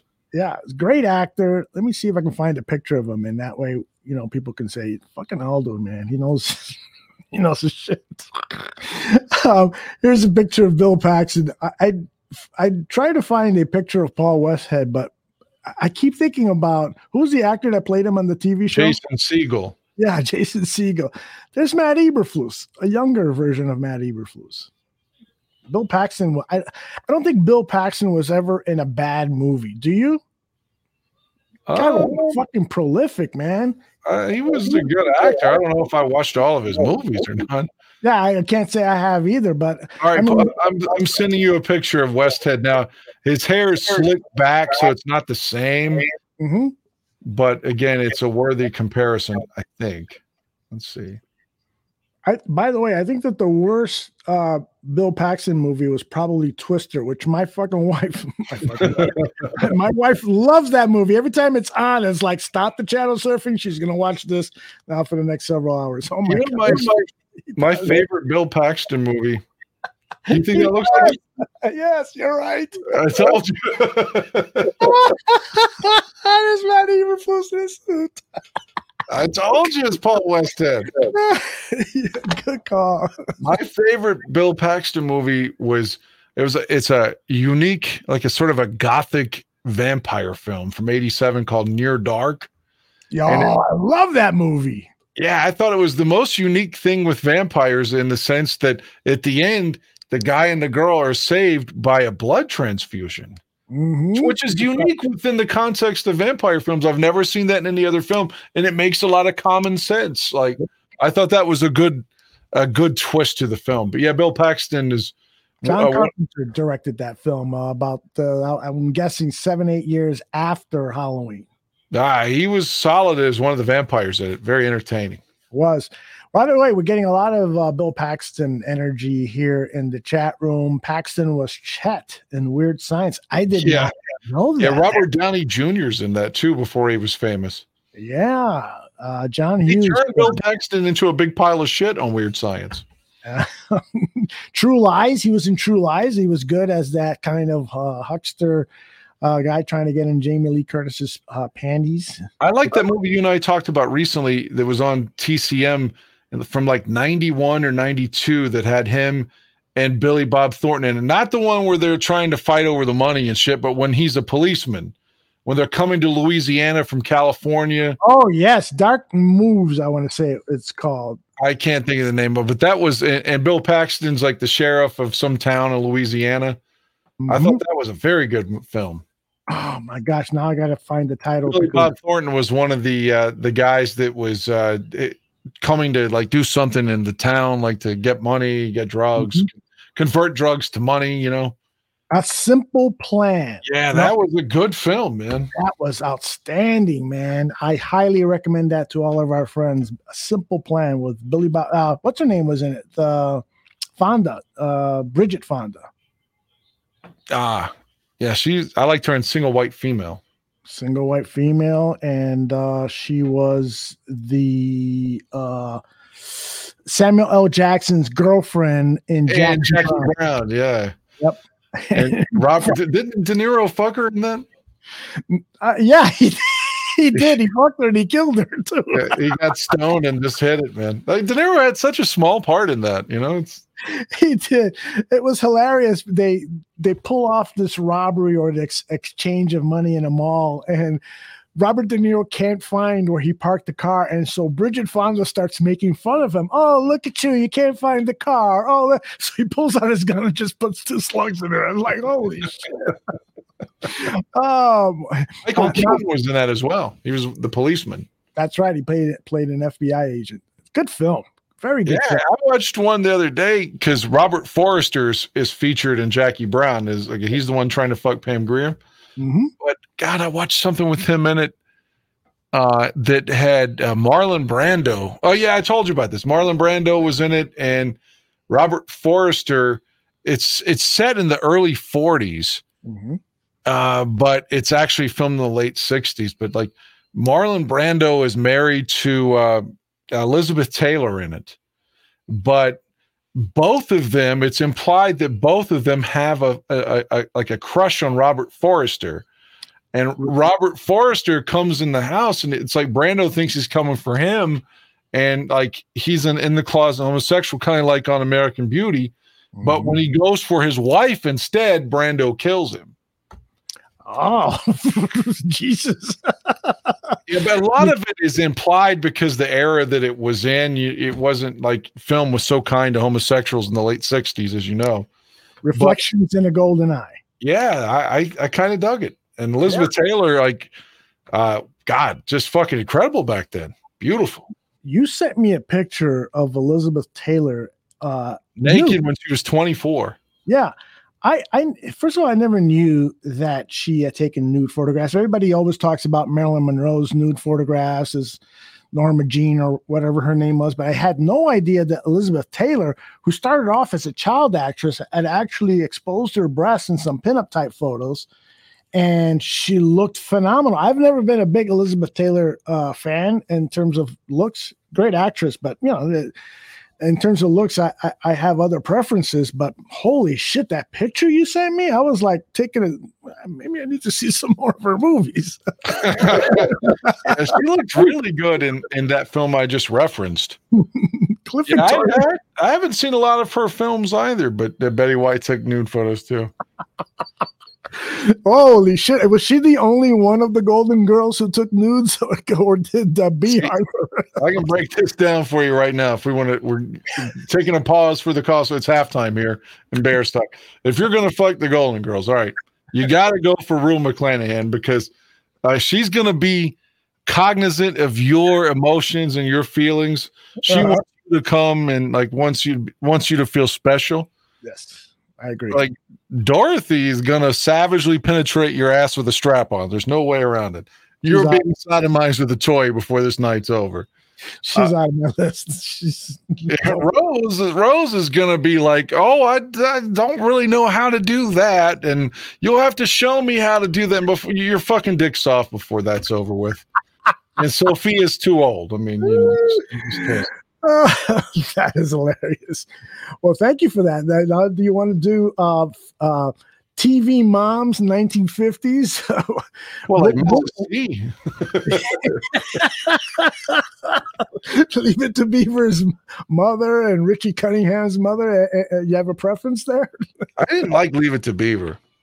You did? I, I didn't. I didn't watch enough of that to even know what they look like. That show was bullshit. I didn't like it at all. I'm surprised. No, that's not my kind of show. Good, clean, and wholesome. You know, Were you more of a Beverly Hillbillies kind of guy? I fucking hate the Beverly Hillbillies. You know, a similar show, a similar show where some of the girls were hot. You'd be like, I mean, not to say that that that girl wasn't in the Beverly Hillbillies, but that fucking Jethro is so goddamn stupid. You don't want to watch it. And the, the granny's a redneck or whatever. But uh, that Petticoat Junction show is awful too. But those two girls, when they're getting out of that big thing they're bathing in at the beginning, Three of them, brother. oh, three of them. Yeah, well, they, they A both, redhead, a blonde, and a brunette. Yeah, the brunette I think was my my uh, choice there. But again, I didn't like shows like that where they're like everyone's so like country, they're dumb and shit. You know, just Yeah, they uh, CBS did a lot of those shows. They really made fun of the, the rural, uh, their their rural audience because that they got a lot of ratings from that. But they really portrayed them as being idiots. and that has nothing to do with where I'm from. I, I don't take a sensitivity approach because of that. I Mhm. just feel like that that it makes the show less uh, realistic. And that that's where I, I have problems with it. Not because it's like, oh, I'm defensive because I'm from a small state. Fuck that. I don't care. All right, I got some more audio from the coach. One of the good things about this game, uh, Mr. Aguirre, was the tackling. Did you notice an improvement in tackling? How could you not? I mean, that Purdue, what was his name? Not Purdue. What's the guy's the the back for the Texans? Oh, uh, Dameon Pierce. He ran hard, and they Yeah. held him to 80 yards, and he was running hard. So yeah, the, the tackling was in, at 100 percent better than the week before, no doubt Yep. about it. This is Flus talking about tackling technique, Lovie Smith, and blah blah blah. you know, for example, if you look watch Roquan, you know, on, on his on his TFL, you know, him getting up up and into the line of scrimmage, um, that was a big emphasis. So that's called getting up on the runner. So you, when you do that, you really uh, are in a position of power, and you're able to wrap through the hamstrings, and your your pad level is lower. And when you take a guy's legs away, it's hard to run that way. And there were several examples of that. Another one would be Nick Morrow on that screen that when we knocked him out of field goal range on the third down. Um, if you look how low he was in that tackle, and where the runner went. He went directly backwards, and uh, that's a way to secure a good tackle. Uh, that's the style we want to play and the style we want to use. Uh, Dan, w- when you played football, did you tackle like that? No, I, I, I, it's, I had to play both sides, you know, and had to play. I can't remember which one of the special teams I played. It was either you know punt, kick, two. There was only one instance of the game where I was out, you know, Mhm. but I, I hated defense. I remember the last game I ever played, I had three sacks in, which I'd never done that before. And every time I was like, can somebody else get them, please? I- felt like defense made me tired. It's almost like if you're a boxer, like you punch, you can you easily George Foreman yourself and punch yourself out, you know, versus Mayweather, you know, he's sitting there waiting on you, waiting on you to get tired, playing defensively, and then he opens up. It's the same thing. I felt like on offense, uh, you, you, you they always say the defense can get tired. I believe in that philosophy because the offense, we know where we're supposed to be going. I know if I'm going to be pulling, I know if, what kind of blocking we're doing, and it just it feels like you're attacking because you're trying to score points. And Defense is work, man. It's work. Yep, I'm with And you. I hated tackling. I, I just I, I never felt like I got hurt on offense, even if I got hit. But on defense, I felt like I got tired, and and that's when you you're susceptible to injury when you're really sucking wind. Yeah, exactly. I uh, speaking of injuries, um, it does not look like our cornerback, our number one cornerback, who has not been thrown at all season long. Jaylon Johnson is not going to play. So Again? yes, uh, he was on. He's got a, a Monday radio gig with uh, the Score Sports Radio, and he didn't sound very encouraging when he was asked, you know, when he would be back. It almost sounded like he may miss more than a couple of games. So I will ask you, Panic or don't fucking panic. do you panic if uh, Jaylon Johnson is not playing Sunday against the Giants, or you do you not fucking panic? Uh, well, I mean, you want him out there. Uh, I think Kyler Gordon is going to keep getting better and better. I love the play, the deflection he had on third and one at midfield before Lovie ran the fake punt. I, I thought, you know, he's going to get better and better. The Jones guy that, that filled in was okay. Uh, again, Vildor is the one to me that just feels like it's just he gets beat over and over and fucking over. I know he had he batted a ball in the end zone. Give him credit for that. But you, you want Jaylon back, but you know, if he's going to sit out the Giants game and be back before the Minnesota game, then okay. Mm-hmm. Because we need him in Minnesota. We do.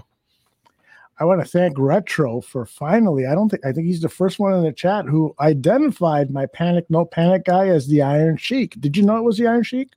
I did not. Yeah, I mean, I found this just randomly, and I said, "Holy shit, this is hilarious." Panic or don't fucking panic. Now that you say that, I see that in him, but I did not know that's who it was at first. he looks like my cousin, my cousin Freddie. um, let's was see. the WWF champion for about 10 days.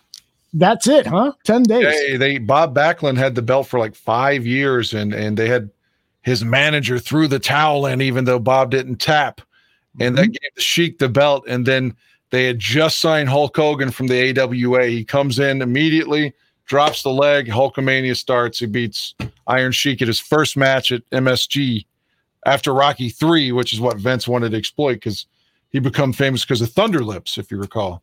Ah, no, I don't. I remember he, uh, Rocky Three, or he wrestled uh, Rocky wrestled Hulk Hogan in Rocky Three. Yeah, I remember that. Yeah, that's what that was Hogan. That's what made Hogan kind of famous was his appearance in Rocky Three. Oh, I thought he was famous before that. I mean, he was Sterling Golden before that. Like, who the fuck remembers Sterling Golden? And uh, Vince makes him Hulk Hogan. He drops the leg on the Sheik, and then you got five years of the man not losing. You know, so anyway, yeah, the Sheik transition. Memory is insane. I totally agree. Your memory is insane. Um, check out this. Uh, speaking of uh, Justin Fields, like we just weren't. How about that for a segue? I love this throw that he makes to Cole Kmet. Let me uh freeze it right here. Hold on. So that way I can Can this be the last year we wear those 36 uniforms, please? Please, please, please. We, we should start a petition. We should definitely start a petition because I totally agree with you. I hate those uniforms. But here's, uh, here's uh, Fields double pumping and then hitting a strike uh, to Cole Kmet, I believe. And here, here's a better angle of it. A guy, a quarterback that does this is going to be okay eventually. You know, just give him a little fucking time. Yeah. Open. He'll find you. Maybe not all the time, but that fucking Tom Brady, he ain't finding nobody nowadays. Dude, just laughing. See. Tom, have you, not, to elaborate too much on Tom, as I know we're a Bears podcast, and I'm not a fan of Tom Brady anyway. Mhm. Uh, but man, I know he's allegedly going through a divorce, and he looks terrible. Have you looked at the stress he's gone through? Like he he was Mr. GQ. He looks like he's on drugs right now. He does. Uh, He looks. Uh, what's the word? Uh, Like uh, sunk in. Like his face yeah. is so fucking. It's like he's lost weight again from like the needle or something. He looks bad, man. That I I know, man. I went through a divorce, as you recall. That shit will kill a motherfucker. Oh, you went through a divorce, you know. So it'll kill a guy. I mean, he, yeah. it looks like he's aged like at least six, seven years since last year. I totally agree. I was actually going to uh, post a picture of him and make a joke, and then I thought, eh, he's probably going through a hard time. You know, I'll, I'll let somebody else make the jokes. Besides, I couldn't think of a really good ones. But If I were and Gisele is that pissed and, and leaves him, he can Mhm. always go back to the other really, really attractive lady that he has a kid with. Well, Bridget Moynahan, there is a rumor that he spent some time with her, and that's another reason that Gisele is really pissed off. That she realizes that they're co-parenting, but there were they, they spent perhaps a little bit more time, or secretly spent some time together. So that's another rumor that's out there. Tom Brady has got tons and tons of rumors about him, his personal life. But I'll tell you one thing uh, Mike North chastised me when I said, you know what, I, I- think Tom Brady is going to have a tough start to the season because of everything that he's been going through. He's not attending practices on Wednesday. And Mike says, You're talking about Tom Brady. What's wrong with you? What's wrong with you? And I'm like, everybody has a fucking expiration date. And Yeah. if they're not practicing enough and their mind is, you know, distracted by other things, I don't give a fuck who Tom Brady is. He's he's human. He's, eventually, it's going to come to an end. You just think when like when Jordan came back when they lost to the Magic, it's I mean he wasn't in basketball shape yet, and you think well, but he's Michael Jordan, so he's going to come right back and going to win a championship immediately. But it was the next year that they won seventy two games because he wasn't ready yet. You know. Yep. By the way, somebody has a message for you. Excuse me, uh, two tries. I put this up. Jason says, I hate Dan. I hate this show. Fuck all of you. Wow. is that like a is that a burner uh, from Jordan? Jordan Silvera. Uh, do you like Jordan Silvera? Let's talk about this. Let's let's do, let's do a uh, We did a show together. I thought he was fine, man, but it just feels like he's like a comedian, like a heckler for a comedian now. Who's Jason? Whatever the fuck, though. Who is that? uh, uh, Jason uh, Raggy Raggedy Ass. I think is how you pronounce that. Uh, Oh well, I'm sorry that you feel that way, sir. I mean, it's cool. I mean, no animosity on my part. I mean, I get it. I'm not Uh, for everybody. That's fine with me. I feel a lot better now that GCA has given us the stamp of approval. Thank you very much, GCA. And by the way, uh, Jason uh, Raggedy Ass, you are more than welcome uh, to stick around and hate us more. You know, What does Sting say? What is his like I icon? know. I was trying to figure out. At first, I thought it was like a Clinton thing, but no, it's vote chit chitu answering the call. I bet that's a Republican then. It does feel a little Republican, but I don't know. Um, by the way, um, let me play my little drop. here. Republicans don't like me. Although I have fucked several Republicans. I'll give you that. Uh, I've heard. you want to talk about them? no, no, no. I'm happy where I'm at right now. There is no segment. I'm I'm happy. Uh, I'm happy with the lady I'm with. So uh, okay, hold on. Panic or don't fucking panic. I don't know why I find that so funny. Nobody else. what does. is that from? I mean, we know it's Iron Sheik, but what when did he say that? I just found it on YouTube under YouTube Shorts, and it was just there. I don't know what, he- why he was doing it, when he was doing it. I just find it funny. I, maybe because he looks so much like my cousin Freddie. So I'll have to find a picture of Freddie, and you'll see why I'm Freddie from Iran? You know, I was I'm not sure. I think he was, wasn't he? my cousin Freddie from Iran. No, but I think the Sheik really was Iranian. I don't think that was like you're right. necessarily work, you know. Persia is is is there a uh, is there a, a thing where if you call an Iranian a Persian and a Persian an Iranian that they get mad? I, I don't. Uh, probably, and I don't want to. I don't want to make that mistake. Yeah, I don't either. So let's stay away from that. And Iron Sheik is the Iron Sheik dead? Didn't he die recently? I don't know. I don't know. Well, I, I apologize. I'm gonna look it up now because I want to know if he's really Iranian. I I really bought in as a kid and thought, my God, this guy was like with the hostage crisis or something. While you look that up, I'm going to play a soundbite of uh, Eberflus talking about Kyler Gordon. You know, they're the young, the young uh, second round draft pick. he is Uh, Iranian, by the way. But go ahead. he I'm is sorry. Iranian. Okay, excellent. What, what else you got on him? Uh he is. He's alive. He's 80. He's alive. Oh, good for him. Thank you. Uh, I hope you're not going to charge me for using. Panic or Don't fucking panic. I just find that hilarious. All right, this is uh, Matt Eberflus talking about Kyler Gordon, who's had some problems and uh, gave up a big time reception this uh, past Sunday. I do believe you have to look at that. You know, you always got to look at that. He was he was asked um, is because he's getting burned most of the time when he's playing that slot cornerback position. That's when he's had the most difficulties. So he was asked, "Do you think that you're probably giving him too much in terms of responsibilities in the slot and outside?" I do believe you have to look at that. You know, you always got to look at that, especially when you're working with a rookie, the guy that's been in there. It's, it's the first time, but he's shown that he can do it. You know, so his techniques are good. Um, you know, in terms of knowing his assignments are good, inside and outside. So we're we're pleased with where he is uh, relative to that. Got to give him uh, for being honest, right? Yeah, it felt like honesty. That's what. That's exactly what I was thinking. hmm I think I've got the clip here where Kyler is burned. Um, I forgot what quarter with this was this, but there you see the arrow on Kyler Gordon. I'm gonna. I love, I love it when you're looming over these highlights. it's a pretty cool look, but you'll actually get in the way of the shot. So I got to lose you right now. So this is Kyler Gordon guarding his guy, and after the game, Eberflus said it was Kyler Gordon's fault, and I c- because he's supposed to stay with the receiver all the way through. But I think Eddie Jackson kind of fucks this thing up too because he acts as a screen and gets in Kyler's way. And then Kyler, I think, thought, well, okay, Eddie, you take him. and, and Eddie didn't. And so Kyler ended up looking pretty bad on this play. Here it is in uh, regular speed.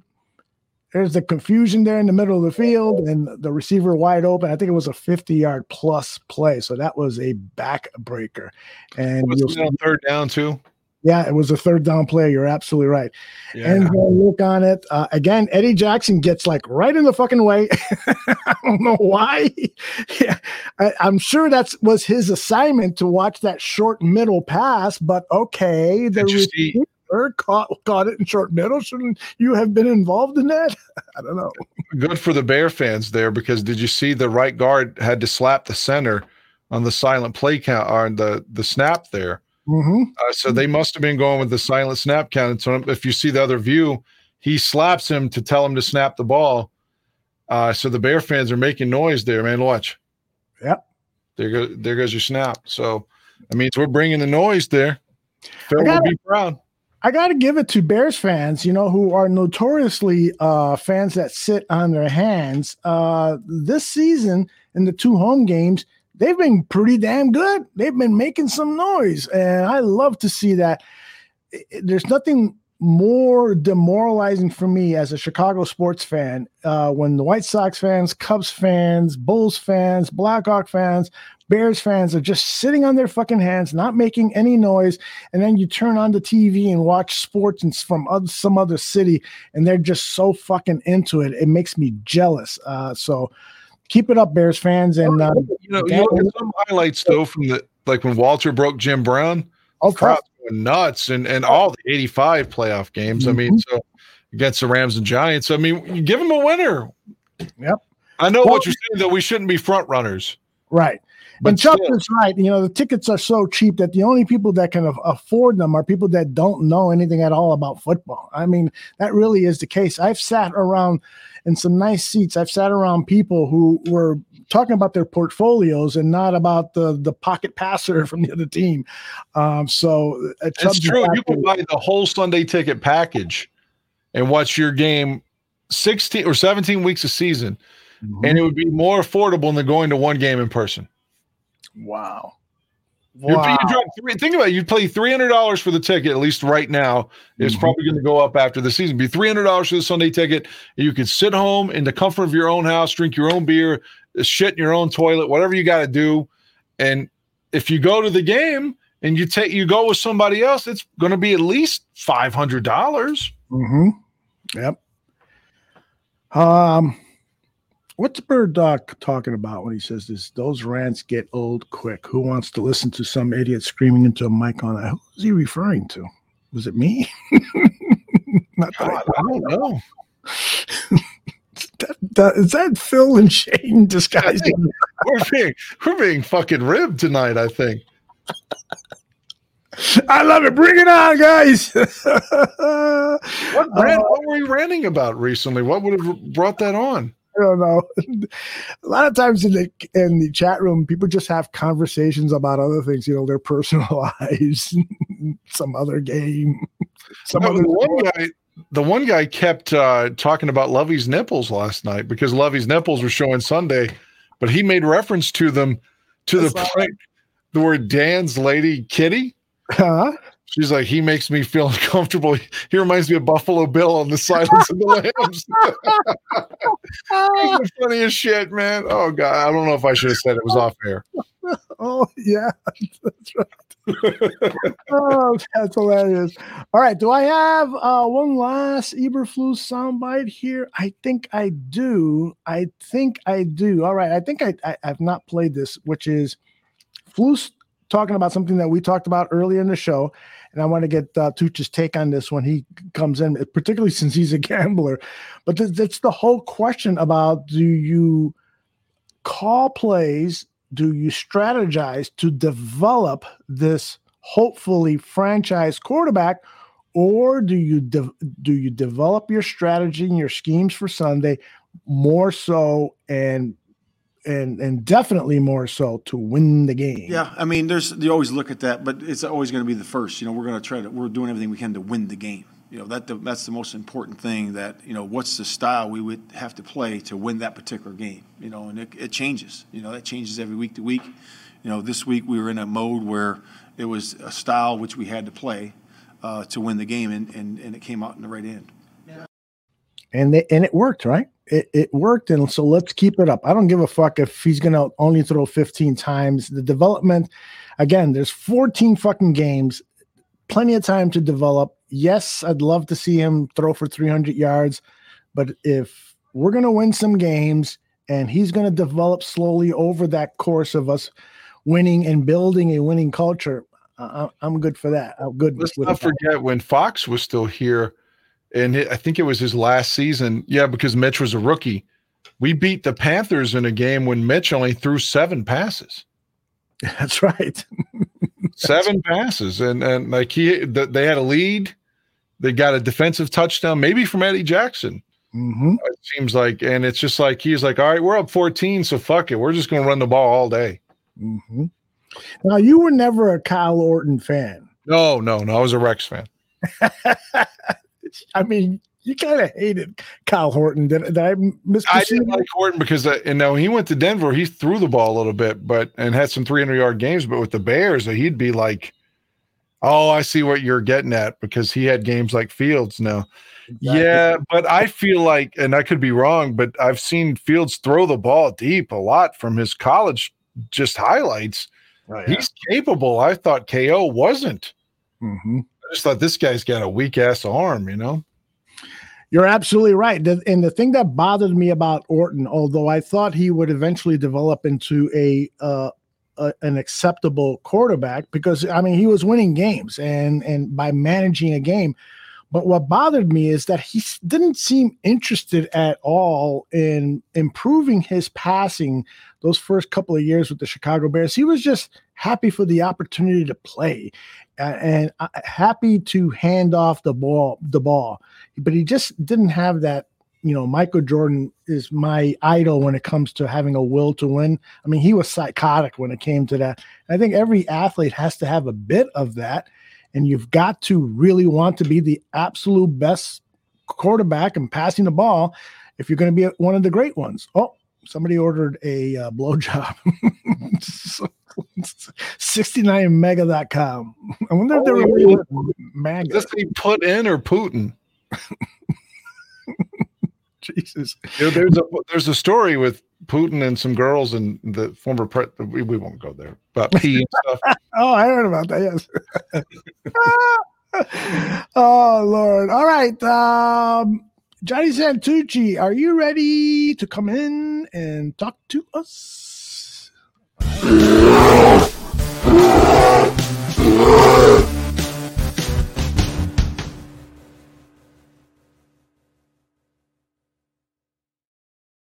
Oh, ladies and gentlemen, Johnny Santucci is here to for his uh, world famous, world famous State of the Bears affairs. By the way, uh, Tucci, I actually uh, started a new introductory open for you, but I didn't like the way that it turned out, so um, that's why I didn't use it here. But mm, but I know you want to see it, so here.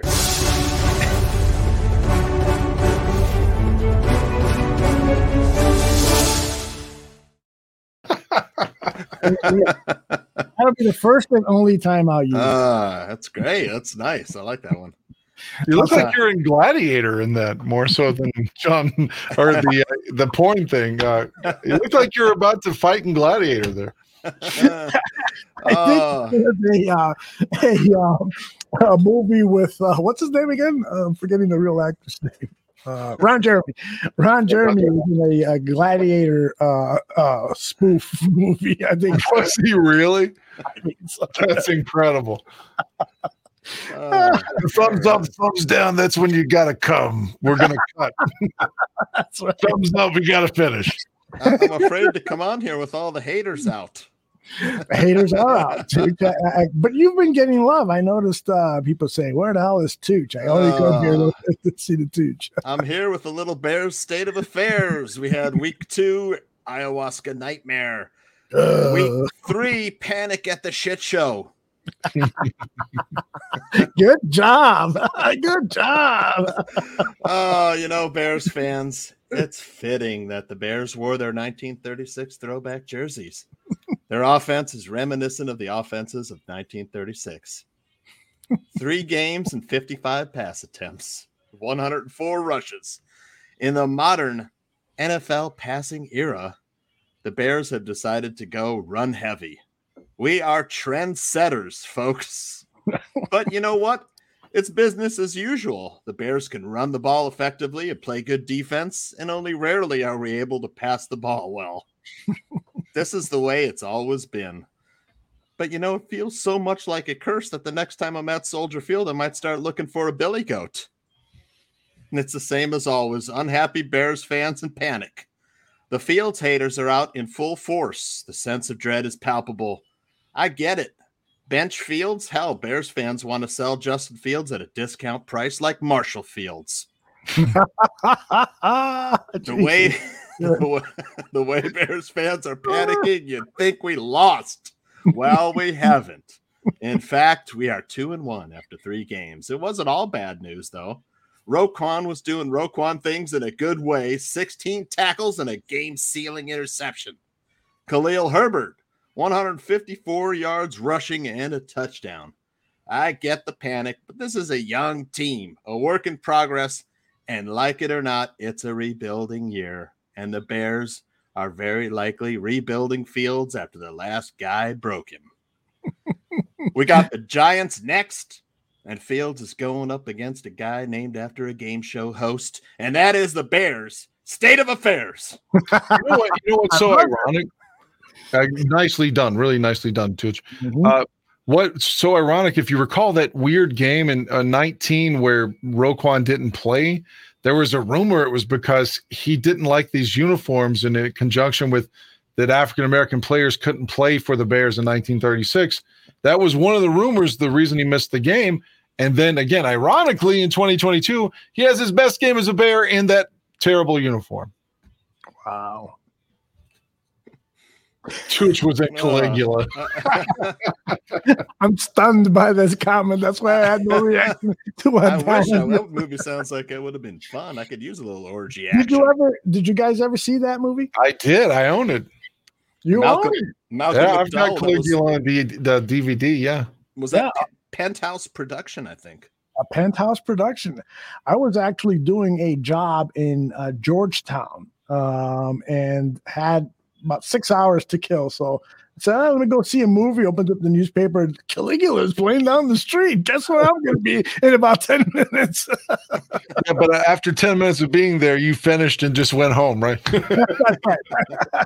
I didn't even get through the opening credits. the preview was good enough for me.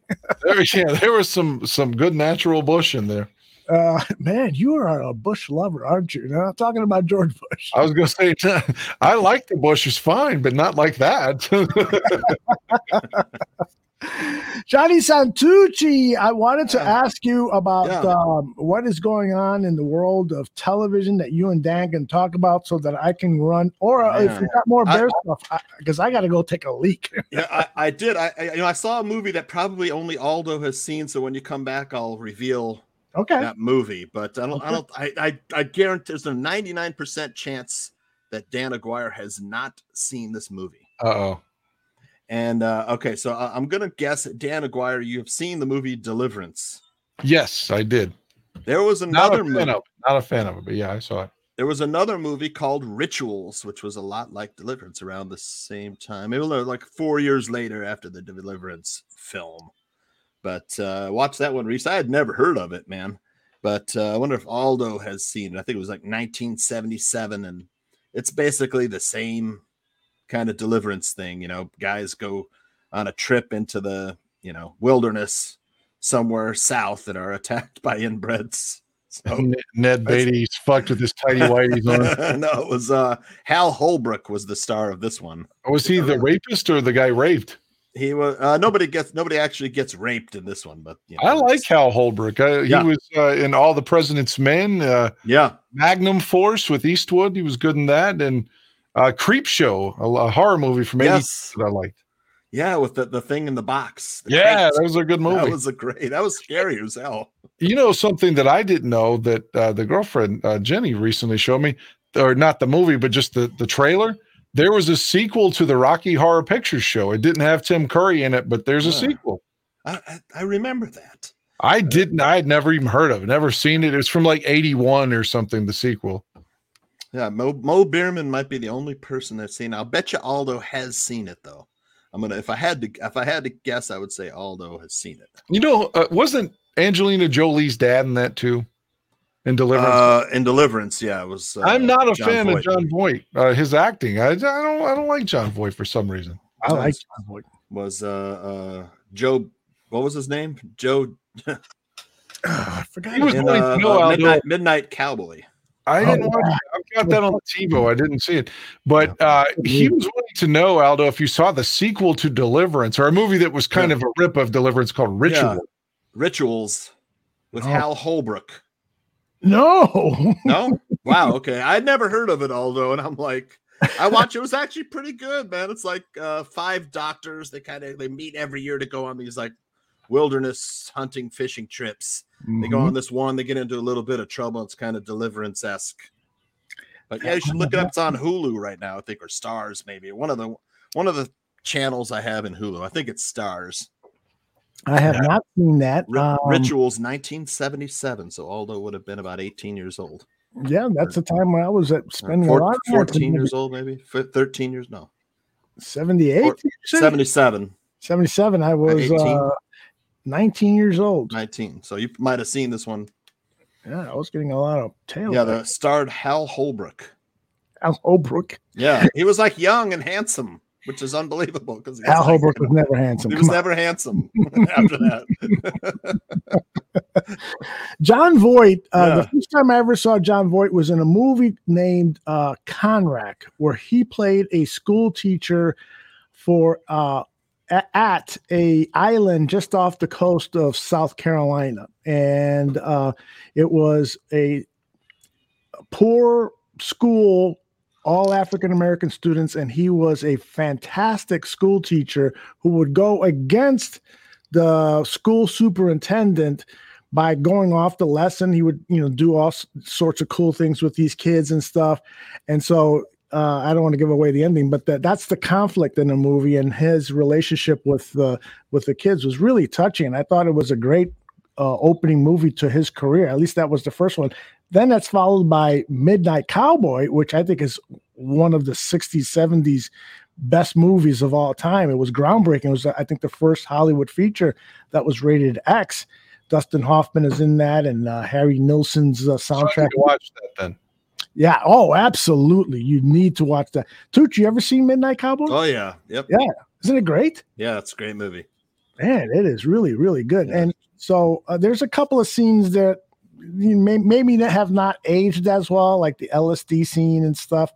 But check it out. It's got the famous uh, "I'm walking here" and uh, Dustin Hoffman as Rizzo, Hoffman, yep. Ratso Rizzo. Ratso. Uh, yeah, great stuff. Great, great stuff. And I, I Uh, thought Jon Voight's character was Joe Buck or something. Joe Buck. yeah, I Joe think it- well, I know I, Joe Buck, the announcer later, but his, I think his name was Joe Buck. In that That's movie. right.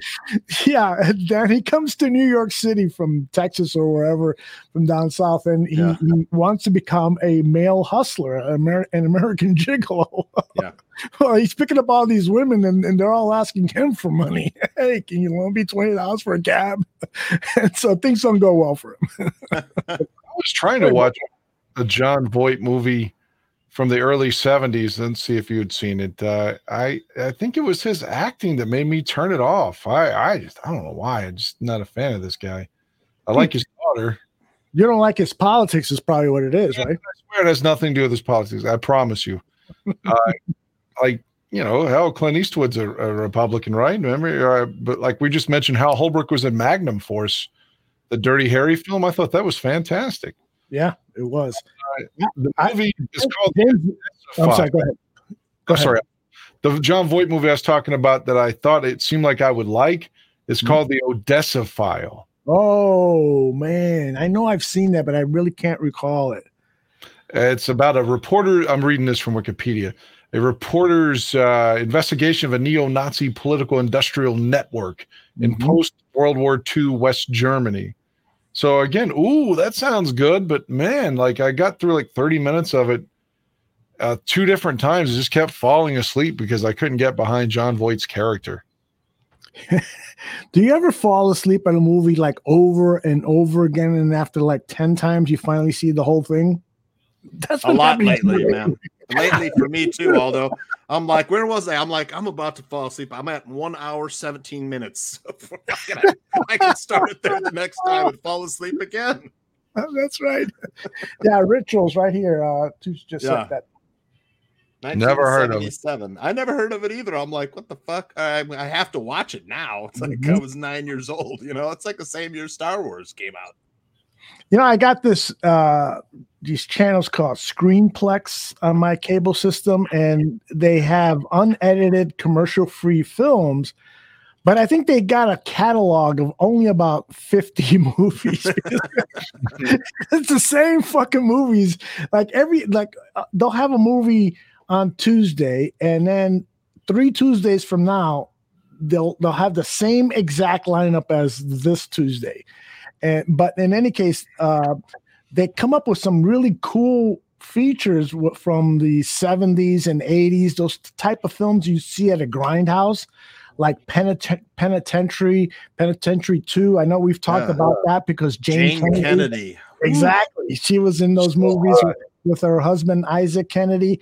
Um, and they, they've Yeah. got some really great sleazy, you know, women in caged prisons kind of movies. And uh, I fall asleep with you guys on. Glad I can watch it later. Yep, that's what we're here. We're here for you, Foster. That's right. we, we used to be known as a stimulant. Now we are a depressant. Uh, By the way, uh, I, Tooch, I know this is your, Yeah. your segment here, but I got to ask Dan, how was that uh, Nine Inch Nails concert? And would Tooch have had a good time? oh Yeah, I think Love so. Trent Reznor. Yeah, they uh, eh, they brought out an enormous amount of former members Mm-hmm. that hadn't been with the band in like 30 years. Like, uh, here goes your fun fact, Aldo. You remember Terminator 2? You love Terminator 2, right? Mm-hmm. Robert Patrick played the T 1000.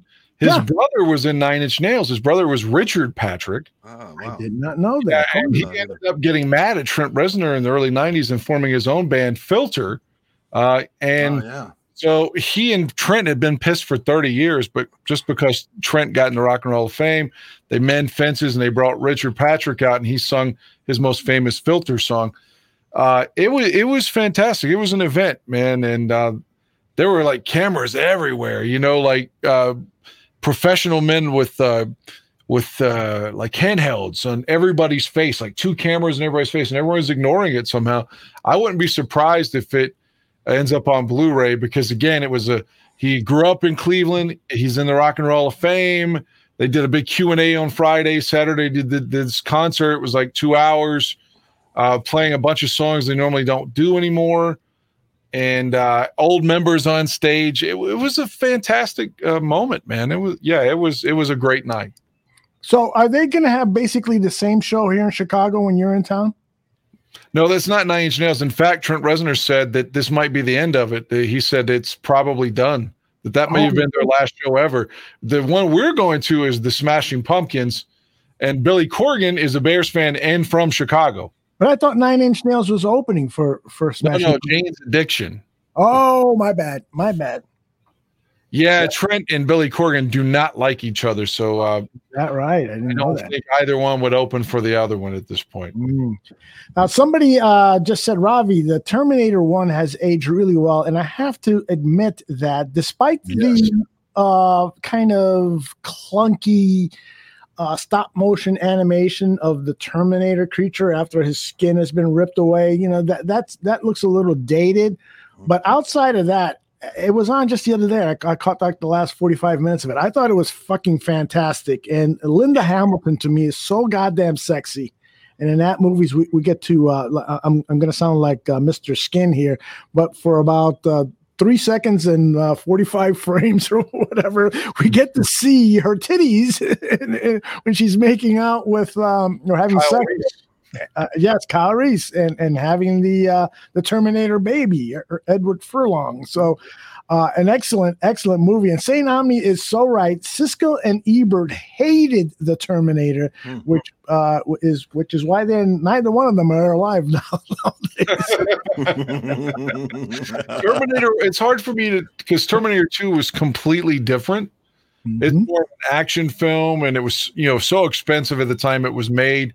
It was Mhm. like eighty four million dollars in ninety one. You know, right? But the Terminator, low budget as hell. They film all the scenes at night essentially, and it's so fucking gritty, and it's like a horror movie in a lot of ways, more so than an action or sci-fi. It just has a sci-fi backstory but they're both completely different films. It's hard for me to pick one over the other. They're both great. And I love seeing Arnold as the bad guy. Aldo, you may not know this. Uh, this is absolutely a fact. Initially, uh, James Cameron wanted Arnold to play Kyle Reese. Do you know who he had cast for the Terminator first? Before Arnold said, No, no, no, I see myself as the Terminator. And I'm not making this shit up. It would have been, it would have been in pop culture forever. Once you'll know when I tell you. O.J. Simpson. OJ fucking Simpson was supposed to be the Terminator, and Arnold was going to be the good guy. Could you imagine? They would have been like, the Terminator has killed Nicole. The Terminator killed Ron Goldman. You know, They've been terminated. it would have killed the franchise. I don't think there would have been a Terminator 2, 3, 4, 5, That's 6. good then. No, that's- that is wild, man. I had forgot about that. And then it just popped into my head. And then a nanosecond later, St. Omni put, puts it up on there. OJ. St. Omni knows his uh his uh, uh movie history and stuff he's proving to me. And of course, Retro does as well. Tooch, uh, what else have you uh seen, not seen? Uh Yeah. what, do you, what do you got for us? I got one for you. Uh, but first, I want to say that Terminator has a very special place in my heart because uh, I think it was 1983 and I was 15 years old. And uh, there was this one girl, uh, she was an upper class, I don't know if it was junior or senior, and uh, took a shine to me, taught me the ropes. Those are the first pair of titties I ever touched right after the Terminator movie, right after we saw Terminator. Nice. Saw Linda Hamilton's and then he saw the girls. then I saw the goods. But uh, do you? Do you know who uh, Allison Janney is?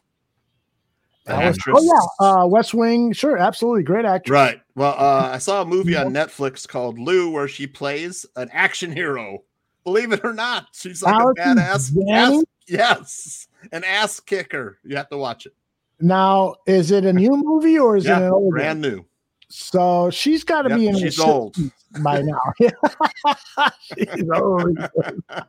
it's good, man. It's and it has a, uh, uh, Jurnee Smollett as the other lead in it. Is that the and, one that was uh, in that show on HBO?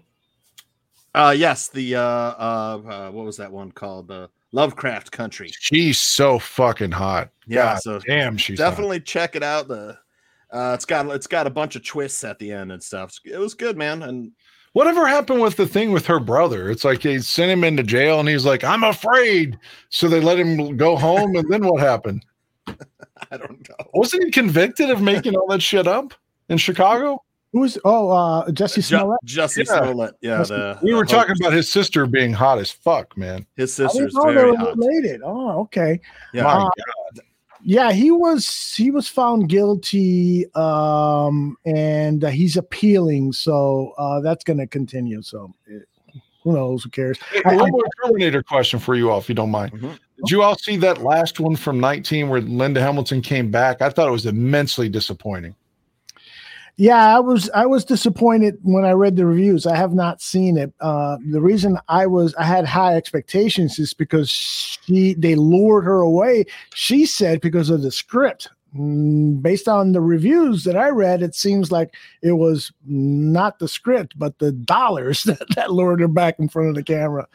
But I Yeah, heard she well, she- she looked great. She was fucking James Cameron at the time, and when they broke up, that's why she wasn't in, you know, any more of the Terminators, I think. But yeah, the last one, it looked like there's a point in time where, like, you reference the Terminator. Oh well, he looks so fake when he's out with that when Arnold skins off at the end of one. But man, if you go and watch the current films, there's too much CGI at times. You're absolutely right. When Robert Patrick and Arnold are fighting in T2, it looks real, and that's not CGI in the way of current day film. And the current CGI with Arnold and whomever else he's fighting in the, the last Terminator, they, they it looks like a video game. It looks like a fucking fast video game, and you can't even see it so fast. Mm-hmm. So I, I just can't dig it, man. I, I thought it sucked, and I wanted to like it. The, now the one in 15 I kind of liked where they made John Connor the bad guy. Did you see that one? No. Yeah, the machine, uh, whatever Skynet or whatever. Uh, they may have had another machine within the context of that film. It corrupts John Connor, and John Connor is the bad guy. Hmm. See, I I don't know, man. I, the, I I saw this first one. John Connor died, and right. No, no, that was Reese. Was uh, yeah, yeah. John John- Edward Furlong's character. Okay, I'm sorry. So now I'm confused. That's when Arnold's trying to kill her, like Sarah Connor. You know, he's like, that's a terrible. Yeah, yeah. person. He's he's trying to find John's mom. You know, the Terminator. I love that movie, man. Yeah, That's yeah. So well fucking done. Great. James Cameron now is re-releasing Avatar. Uh, Why? because the new Avatar, Avatar 2, will be released this Christmas. So the old one is in theaters, I think now or starting Yeah, I Friday. saw the trailer for it. I was like back in theaters, and I thought, why? Yeah. I, well, what'd you guys think of? Uh, I'll start with Tooch. What'd you think of Cameron's first aviator, not aviator, Avatar movie? I loved it. It was groundbreaking. Mm-hmm. Yeah, it was really cool, man. Really enjoyed it. Loved uh, uh, uh, all the special effects and the concept and the planet and the, all that stuff. Yeah, it was, I liked it. What about you, uh, Dan? Never watched it. Are you serious? It, it did not appeal to me. Again, it just looks like one of those bullshit fantasy films. You know, like oh, I'm gonna beat off because I love comic books. Oh God, my dick's hard. Didn't feel like a comic book movie. DC Comics made Avatar. I bet, right? yeah, I gotta agree with Foster uh, that Avatar was awesome in it's- IMAX. When I saw It's it, gorgeous to look at. Yep. The the the film is is is indeed a gorgeous film. It is groundbreaking, as Yeah. Tooch said. The story, however, is not groundbreaking at all. It is, in fact, it was criticized because it was basically the Disney Pocahontas movie. Uh, it was basically that script. I mean, I have seen articles where like page after page is almost the, same page numbers and the dialogue is similar and the plot structure is so similar and stuff. And so Cameron got a lot of shit for that. Um, so hopefully this new movie, the, the the next Avatar movie, doesn't have that problem in it, and it's got a more clever script and more original script if that's possible nowadays. I don't think it deserves that much of that kind of criticism. I mean, it was anti-colonial, you know, and anti-corporate. You know, Mhm. like Giovanni Ribisi played the like slimy corporate. Uh, uh, Good casting. yeah, yeah, the perfect casting. The guy who would like you know set the army out to drive out the little the Indians, the locals, you know, the natives. Right. Whatever, drive them out. so Indigenous make- people. yeah, the indigenous people, so they could mine and make uh, money. You know, all for the company profits.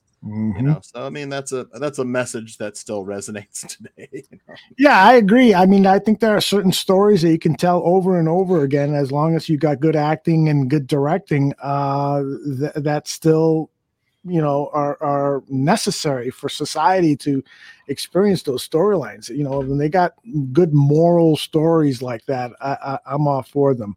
But it was it it was criticized. Now that didn't matter at the box office. I think Avatar still remains the number one box office champ of all time. So uh, they don't need your fucking money, Dan Aguirre. I forgot to. Uh, There's uh, a lot of hopefully- vitriol coming my way tonight. there is. What's going on here? There's a Hopefully, moon uh, our, our listeners in Florida are well tonight on the Gulf side. Yes, Yeah, Cliff Cliff and saying An- Anthony. Uh, Anthony had to evacuate today. Did So he? boarded up his house, and uh, uh, he says he's doing all right though. But he, it was forced to evacuate his house. Well, that's fucking terrible. Yeah, Cliff Victoria, I know, is on uh, standby watching uh, Alyssa Barbieri from the Buffon 55 show. She's already told us she won't be able to make it tomorrow because she's expecting to get hit pretty hard. So, uh, everyone, not just, you know, barroom followers and stuff, everyone down in Florida, please do the right thing. Do what your government officials uh, are urging you to do. You pay a lot of tax money. You need to trust them. Trust the National Weather Service. If they're saying get the fuck out of there, get the fuck out of there. And if they're wrong, then they're wrong. But at least uh, you're doing the right thing, which is uh, complying and not making it harder on our, our first responders and, and stuff like that. So take care of yourselves and your family. I appreciate Tooch you bringing that up because I, I wanted to talk about that as well. Um, all right, Tooch, what else you got for us, brother? Uh, I mentioned that Elvis movie right last week. I think you guys should both check. Yeah, that out was the- a good movie. That Good was movie. great. Loved it. Uh, yeah. Okay. I didn't have any expectations for it, good or bad, but it was very good. It was a very good film. Now, Dan, you saw that at the insistence of your friend because that doesn't seem to me like a movie you would have had queued up on your. Uh, Uh, it was because it was on HBO Max. We were at work. I watched it at work, so it took like eight hours because we had to keep pausing it when shit got busy. you know, like oh, there's something going on, but uh, it was just on the. You know, it was still in the theater, but HBO Max had it on after a certain amount of weeks. And just because it was there, and it was like, what else are we watching? Old fucking music videos.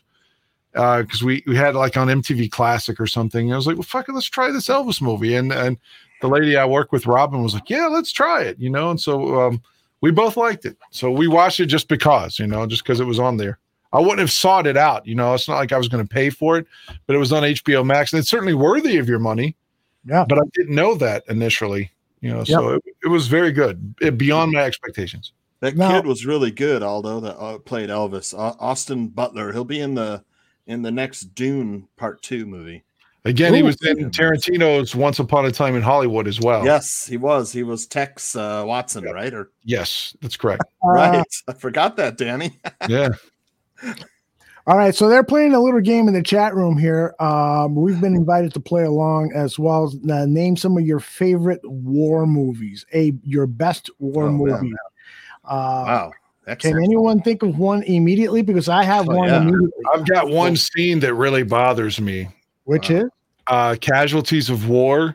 Oh. Sean Penn and uh, Yeah, Michael horrible. Fox, and they make the girl walk across like the trestle, and then Yeah. and you know what they do to her after they've been raping her anyway, and just fucking murder her. Yeah, Uh, that one, yeah, that one stands out to me because just like a scene that that just really uh, viscerally makes me not want to watch. Yeah. But it's a good film. I saw an interview with Brian De Palma, and he said the the meaning of that scene was to make you feel the ugliness of war and how Sure. people react during war and so forth, and that that, that was their metaphorical way of getting that ac- across. Well, that's what John Kerry was talking about, as you know, like things that really happened hmm Yeah. uh, during the 04 campaign. So, yeah, uh, it, it was tough. But what, what did you have? There's another movie that's has a scene like that that kind of hit me like the same the same way as uh as that one, Danny. It's uh it's with that uh Tye Sheridan kid from Ready Player One. Uh, it's called The Yellow Birds, I think. Have you, have you seen that. have you seen that one?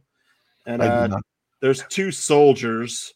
Uh, one is uh, the ki- guy who played Han Solo in the Han Solo uh, movie, and the other one is the kid from Ready Player One, and they're they're in uh, I think it's Afghanistan, you know, and like one kid he's a little older, and the, and the Tye Sheridan's a little younger, and he kind of like watches after him and stuff, and you know uh, the war gets to him, and he gets you know too emotionally, kind of zones out, and he wanders away, leaves his his equipment, and uh, they find him uh, the next day. He's been like naked and raped, and his genitals cut off and stuff by you know uh, whatever the Al Qaeda or whatever it was and stuff. But that was that was they they they had covered it up. The army had covered up what had actually happened to him.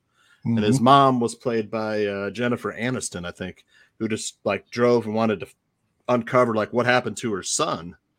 And uh, uh, she uh, like forces the truth to come out. This the kid who was his friend over there, you know, who kind of didn't lost track of him, you know, and he ended up dead. But you know, he was told not to say anything by the army, you know, but what actually happened. But uh, that was uh, kind of reminded me of the casualties of war. But if we're talking uh, a war movie, man, I gotta go with Full Metal Jacket. Man, there's nothing like Really? it. See, I thought the second half of the film kind of lagged after the suicide Yeah. from Vincent. I can never remember how to say his last name. Vincent D'Onofrio. Uh, can I give you one more? Uh, One that again has a deep, deep, deep like negative impact on me. It was a good film, but it's like it was too close to home.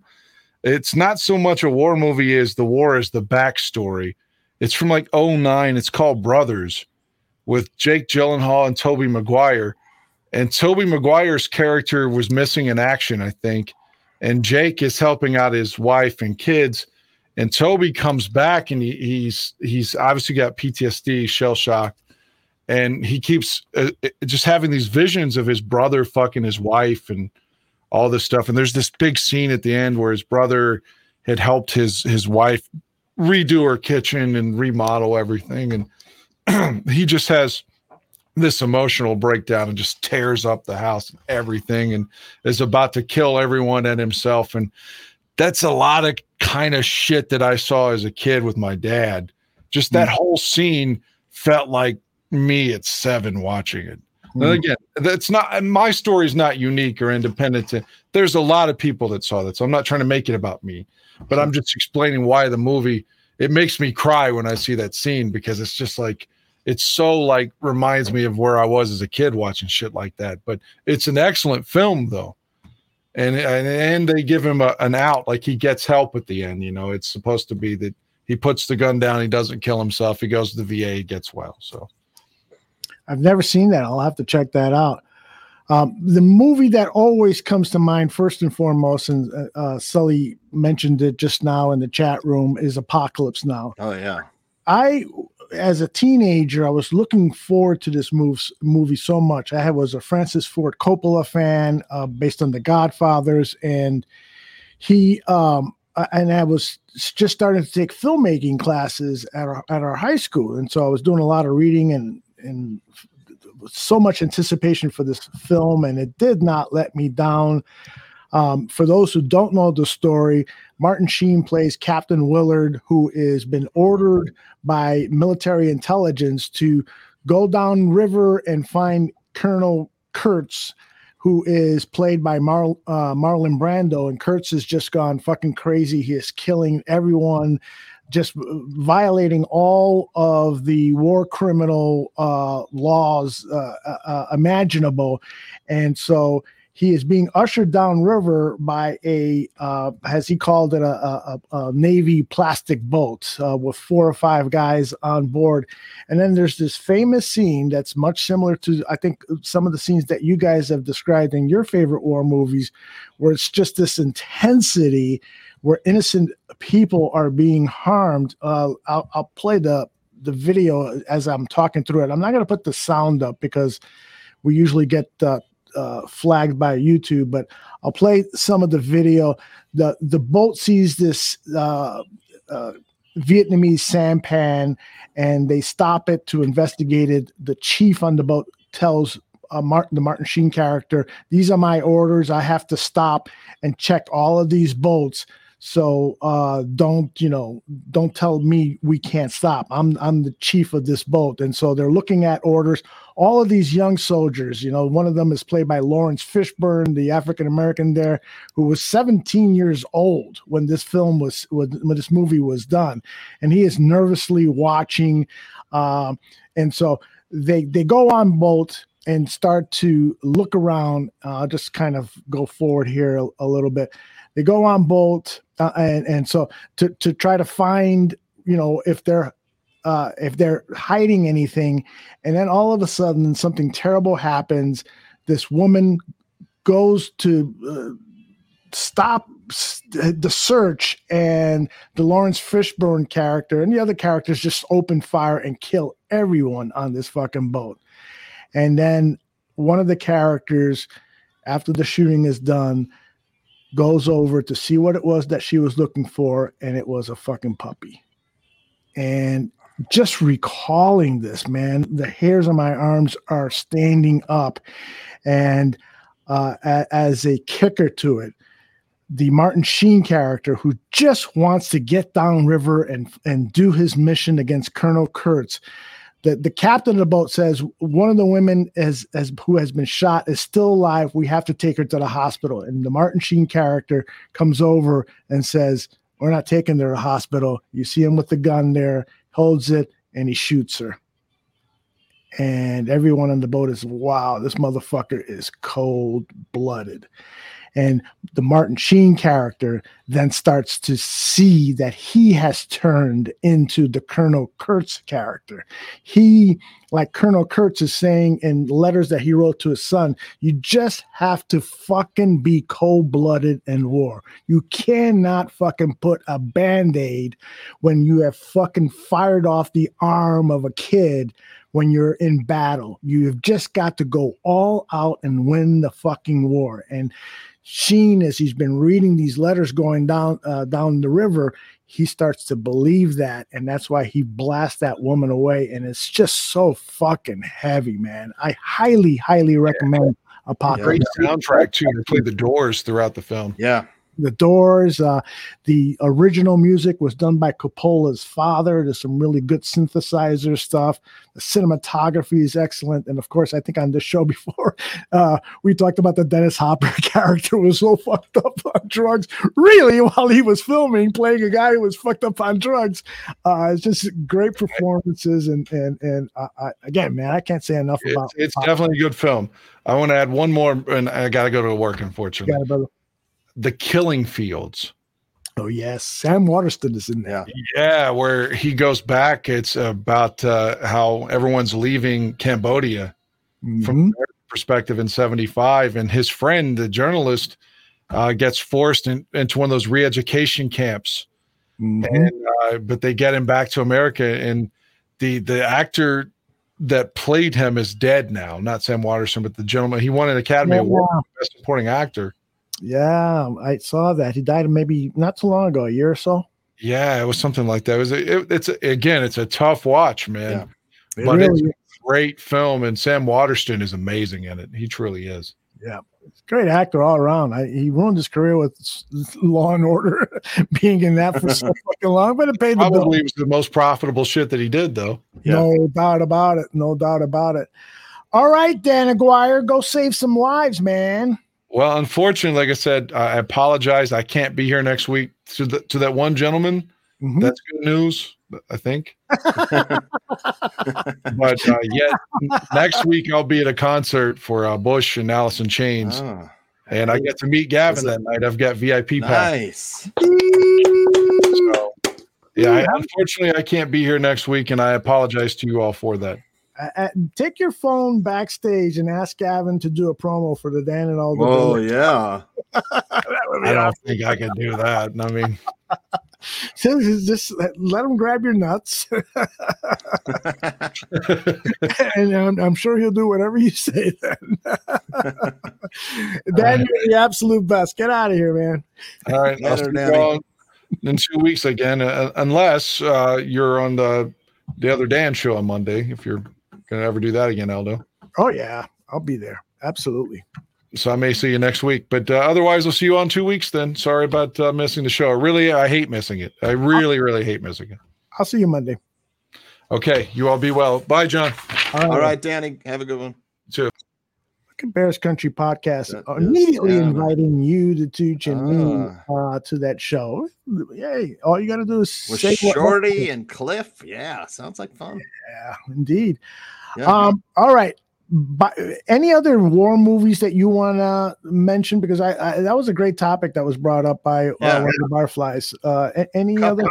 Yeah, go ahead. Loves, of course, love Saving Private Ryan. Thought was really Mhm. well done. Of course, it's Spielberg. You know, very Mhm. well done. Uh, uh, Black Hawk Down.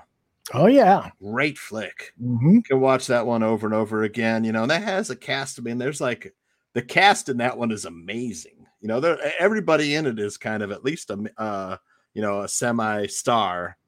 You know, from Mhm. you know, and a lot of them are like in, of course, Dan Aguirre wouldn't wouldn't know this, but a lot of them were in like fantasy and sci-fi films.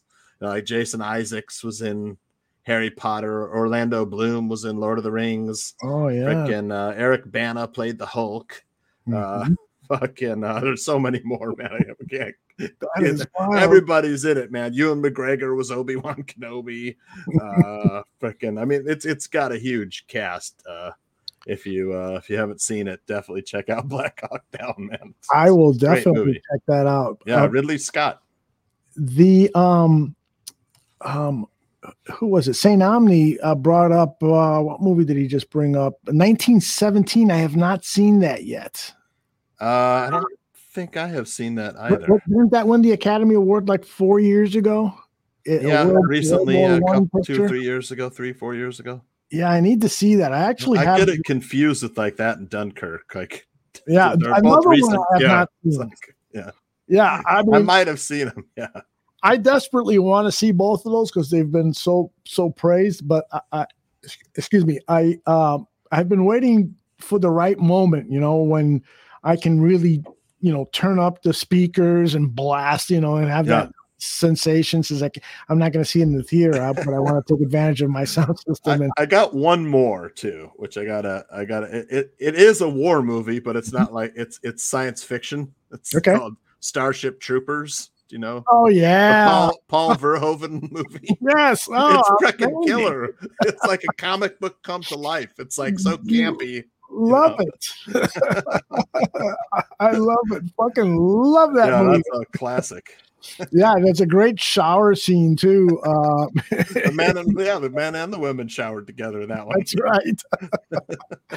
All right, I got one. Um, this is the movie that I saw probably when I was 10 or 11 years old, WGN on a Saturday night. I'm at home by myself and I watched this movie and I started to feel like I think I'd like to to do this. I'd like to shoot movies. I'd like to m- tell stories and stuff. It is a 1958 59 movie named Paths of Glory, directed by Stanley Kubrick and starring Kirk Douglas. It is a a sensational anti war movie that's based on a true story. And in fact, France, because it's based on a, a true battle that happened with the French versus Germany, uh, France outlawed the movie for many, many years because it, it it's the story of how the uh, government there, the military government, uh, basically chose at random three soldiers for cowardice because they were ordered to Yeah. They were ordered on a mission that was just impossible. There's there's no fucking way they could have fulfilled the the the mission, but to show because a lot of uh, soldiers didn't get out of these trenches that you're seeing up on the screen now. They didn't even get out during the battle because it was just fruitless. It was futile. Uh, but they went ahead and chose three people to have them executed for cowardice. And uh, Kirk Douglas believes in these men and uh, plays Colonel Dax in this story, and, he, and he represents them in a military tribu- tribunal. It's a really a sensational movie, and just these shots alone. I Yeah. love black and white cinematography. I fell in love with this Kubrick. fucking movie. Yeah, Kubrick is. Genius. A genius. You hit it on the nose there, brother. You know, I forgot. Uh, I did see another movie. It's with that from Starship Troopers, like the main character who played Johnny Rico. Mhm, He's mhm. in this movie like that just came out. I think it was on Netflix. It's called Assailant, and he plays like this psychopath that's like charming and like he, if if you like said something wrong, he'd be like apologize. If you didn't, apo- it's like people are like, "You weirdo, get away from me." He's like, "I told you to apologize," and he like like kills him, like beats the shit out of him, and then stalks him and kills him. And Uh-huh. there's this British couple who are on vacation uh, in the Caribbean. Fucking, uh, he- the husband gets the foul. He's like, he wants him to apologize to his wife, you know. He's Mhm. like, for whatever dumb shit, you know. And the guy's just like, he's like a badass, like brawler. It's like follows these people, you know, and, and stalks them all over the island and shit. But that was Yeah, check this out. It sounds good. Assailants. It was really good. Yeah. It's a B movie, but On Netflix? I think it's on Netflix. Yeah. Sales. I'll find it. Um, Casper Van Dien is the actor. Who Oh yeah, somebody Starship mentioned him. Uh, yeah, there he is, Casper Van Dien. Um, Yeah. Did you see that uh, trending on Twitter today? Was the uh, a story saying that young people are just saying this is it. Netflix gotten too expensive. I'm canceling my subscription. I mean, Yeah. we're talking about millions Yeah. of subscribers, all kind of collectively saying, "Fuck you, Netflix." Yeah, you Mike Mike? North tweeted about this too. I think. Right, Didn't- right. didn't Mike tweet about it. It's like if it I did. I did. I said, you know, you can't Netflix and chill. Right, yeah, you did, yeah, sorry. You're gonna be worried about the bill. Yeah. Yeah, we're back we're back into like uh where we tried to like cut the cord from satellite and cable. You Mhm. know, and now you're like adding up all these like, you know, it's we're back in the same financial boat, paying about Oh my same. god, yeah. I mean, we we've we've been fucking awful in this house. We pay the I don't know three hundred dollars a month for Comcast, and then now we've got HBO Max, we got Netflix, we got Hulu, we got Peacock, we got fucking. The I'm afraid to look at the bill. You know? Yeah.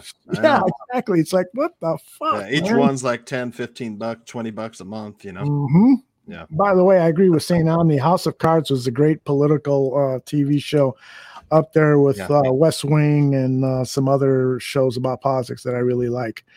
Yeah, All right, you're, uh, caught up with Ho- uh, House of Dragon. House of the Dragon. I'm not. So now Okay. I'm three episodes behind. So So last episode, it's um, like t- it's a jump in time where that that that hot girl isn't in it anymore, which I'm a little disappointed. But she's older and it's a different actress who's still pretty hot though. I got to tell you this. I saw a preview of the upcoming episode and I saw this other actress and I said to myself, "Oh no, they're already at that stage where they re- replace my uh my young beauty." yeah. It was so cute. It's like Oh unbelievably hot. Uh, hidden gems who uh chastise I, me. am not usually a blonde guy, but man, I could make some make some changes there. Exception to there. Absolutely. Absolutely. Um, all right. So I want to talk a little gambling with you, my friend, because uh, I, I, I want to say that you had a good Sunday. Am I right or am I wrong? Um, it's all right. Yeah, I mean, I, Mm-hmm. I had the Dolphins uh plus four and a half, so happy about that. Nice. Had uh, had the Falcons in an upset, had the Packers in an upset. Mm-hmm. Uh, let's see, I had the under in the Giant, I mean the 49ers game, and uh, last night had had uh the Cowboys and the total I was it like it landed right on 39, so that was a push. But uh, Mhm. I had the Cowboys. I knew the Cowboys pass rush would be a little too much for the Daniel.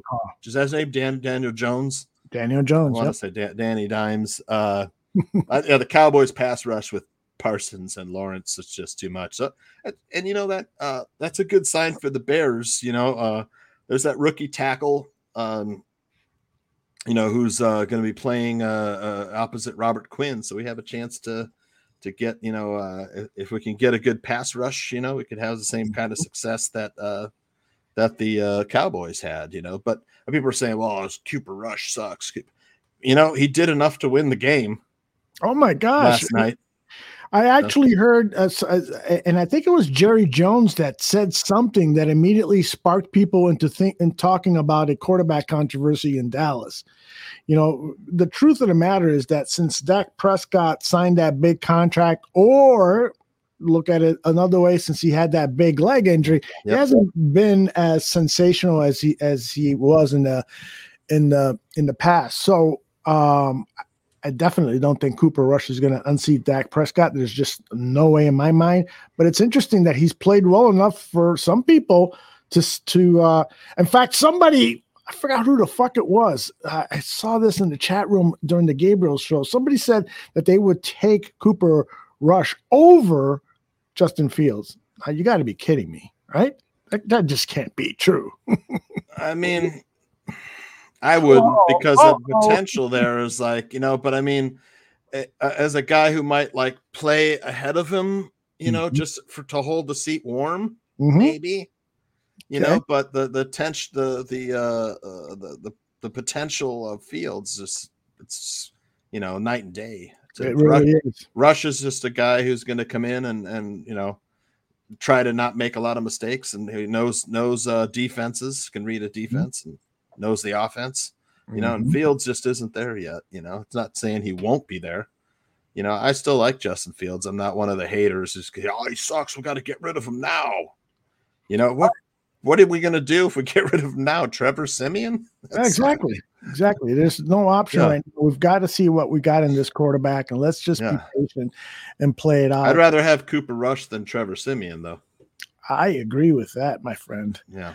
All right, let, let me play this game with you. Um, Panic or don't fucking panic. are you panicked at all about the lack of accuracy that Justin Fields has shown in his first three games this season? Because I've always said if you got a quarterback who can't accurately throw the ball, then you got problems. And he's had some accuracy problems. So are you panicking a little bit about that or not panicking? Not panicking. I mean, in, in college, he was a 67% uh, completion percentage uh, thrower. So Mhm. not really. I, I, I think it's uh, unfamiliarity with the system, coaching maybe. I mean, and Mhm. let's not forget that they, you know, he's throwing with his left foot forward instead of what he's done most of his life.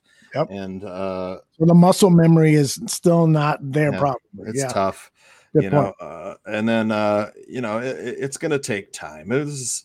It's not. This is this is a rebuilding year. It's a first first year for coaching staff. It's really his first year as a starter. Uh, and, you know, I mean, what the Bears should do probably is just simplify the playbook a little bit and get some quick passes. You know, look at not these like long developing routes and stuff. You know, let's let's get Mhm. especially at the beginning of the game, maybe on the first series, get some quick slants and hitches and stuff like that. Some designed rollouts where you know he can uh, make some plays with his feet. You know, if he has to, there's nobody open. You know, uh, cut the field in half on some plays where he only has to make a half field read. I, Mhm. just stuff like that, you know, or we can s- set up some screen passes. You know, Mhm. uh, Yeah. it Well, sucks it- with the that- Montgomery injury, though. You know, Uh, okay, well, whoa, whoa, you're jumping ahead here because that was another one that I had. Or don't fucking panic. If Montgomery is uh, laid up for quite some time, does that give you some panic that perhaps maybe the running game will start to wilter? Because this guy, David Montgomery, is a special player. Khalil Herbert is proving to be special too. But one of the things that Montgomery does is that he picks up yards after contact Yeah. in a very impressive way. Are you a little panicked if Montgomery's injury lasts a while? if it lasts a little while, I'd be a little upset. Luckily, we have Herbert, who's definitely more than serviceable. Uh, Montgomery does a lot of things. Like he's he's good in pass protection, uh, can pick up the blitz. You know, a great receiver. You know, Mhm. Herbert just doesn't have the hands that Montgomery has. You know, and he's Mhm. talked about his uh, ability to break tackles, make people miss and stuff. He might not have uh, the same speed as Herbert, but uh, you know, David Montgomery does a lot of little things. I, I don't know the status of his injury right now, so I couldn't say. I know I had him in fantasy on a couple teams. I got burned. How many fantasy teams are you in this year, Tooch? I'm in four, and I think that that's too many. But, Yeah. You know, Yeah. it's like I forgot to set a lineup in one of them. 'cause I'm so busy on the weekends and stuff. So I lo- ended up losing that one. But uh, Oh, that's too it's, uh, bad. A- Adam ranks Adam ranks league. Oh no, in that league. Oh, that sucks. That's too bad. All right, I got another one for you. Panic. Or don't fucking panic. Early in the show, early in the show, we saw Justin Fields being clobbered from the up the middle, behind him, and in front of him. Three guys just submerging on him and almost breaking his back. Are you worried? Is it time to panic that perhaps this offensive line is not going to help this guy uh, last the season? A little bit.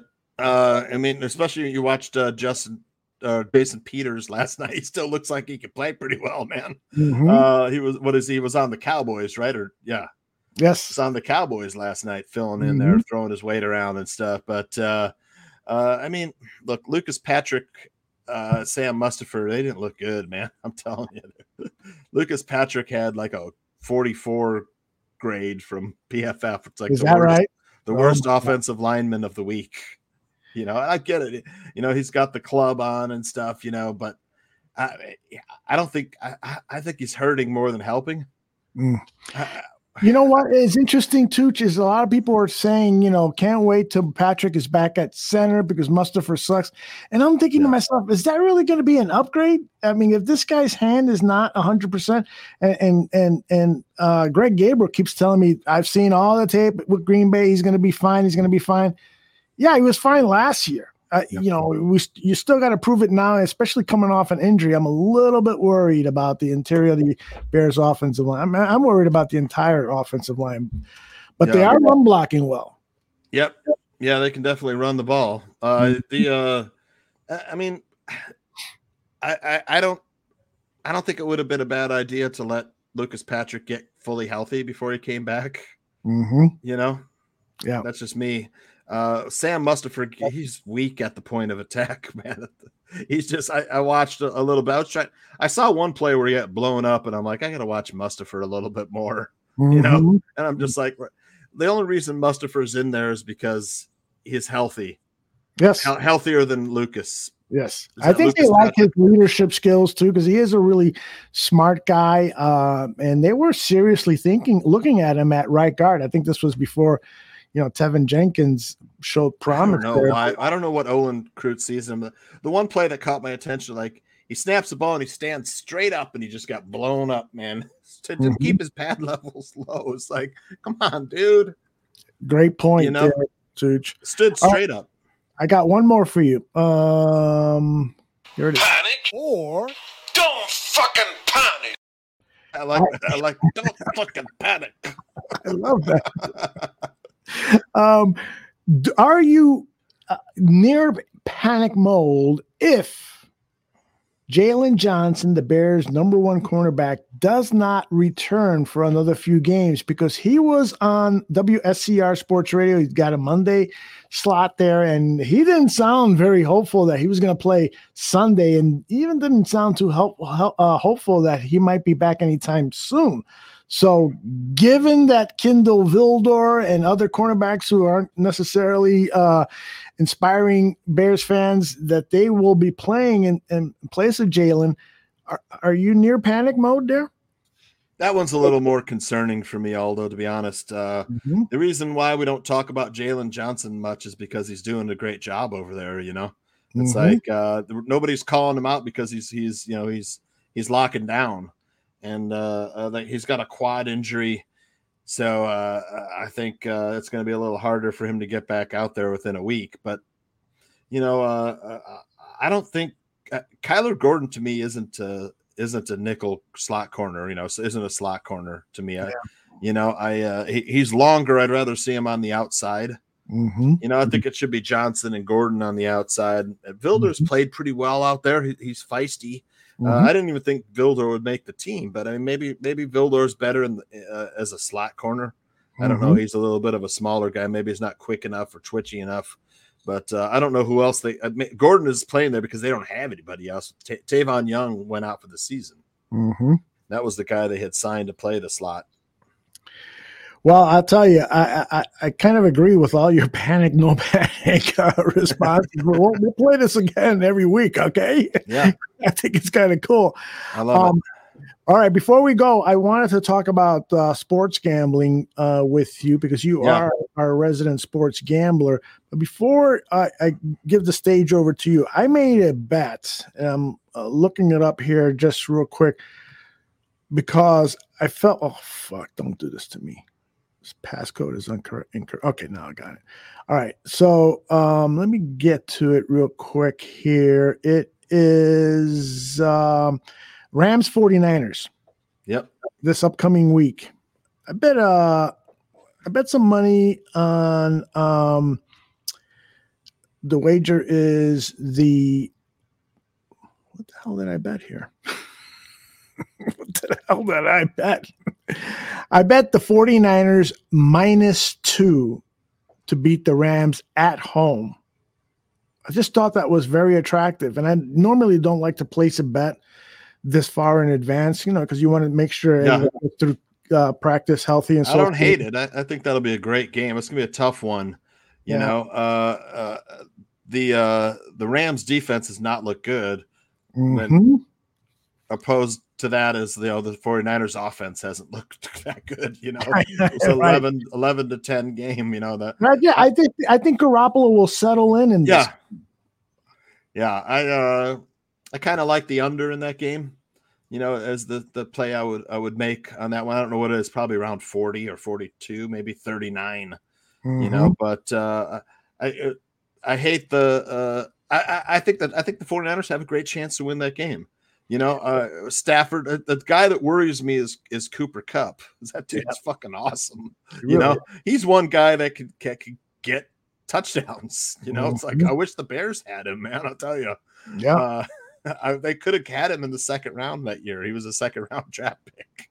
you know, Okay, well, uh, let's do a show coming up, maybe during the bye week, and let's talk about all the guys we could have had. that would be great. I'm, people would love that. that would be fun. Jesus. Yeah, I I bet a game uh recently ahead of time. I bet uh Kansas Wildcats at home plus three and a half versus Iowa State. Kansas has normally been a, a really crappy team, but they've got a really good quarterback this year, and they have a new coach who's been really good.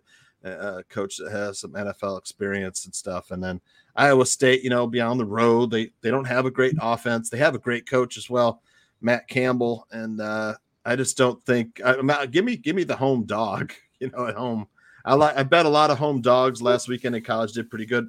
The the thing that surprised was like Michigan like folded. You know, the Wolverines just did not play well against Maryland. I thought Mar- I thought they put the hurt on Maryland, but Mhm. uh, Maryland hung hung with them. You know, it, you have to get when you get those big uh big spreads. You know, Mhm.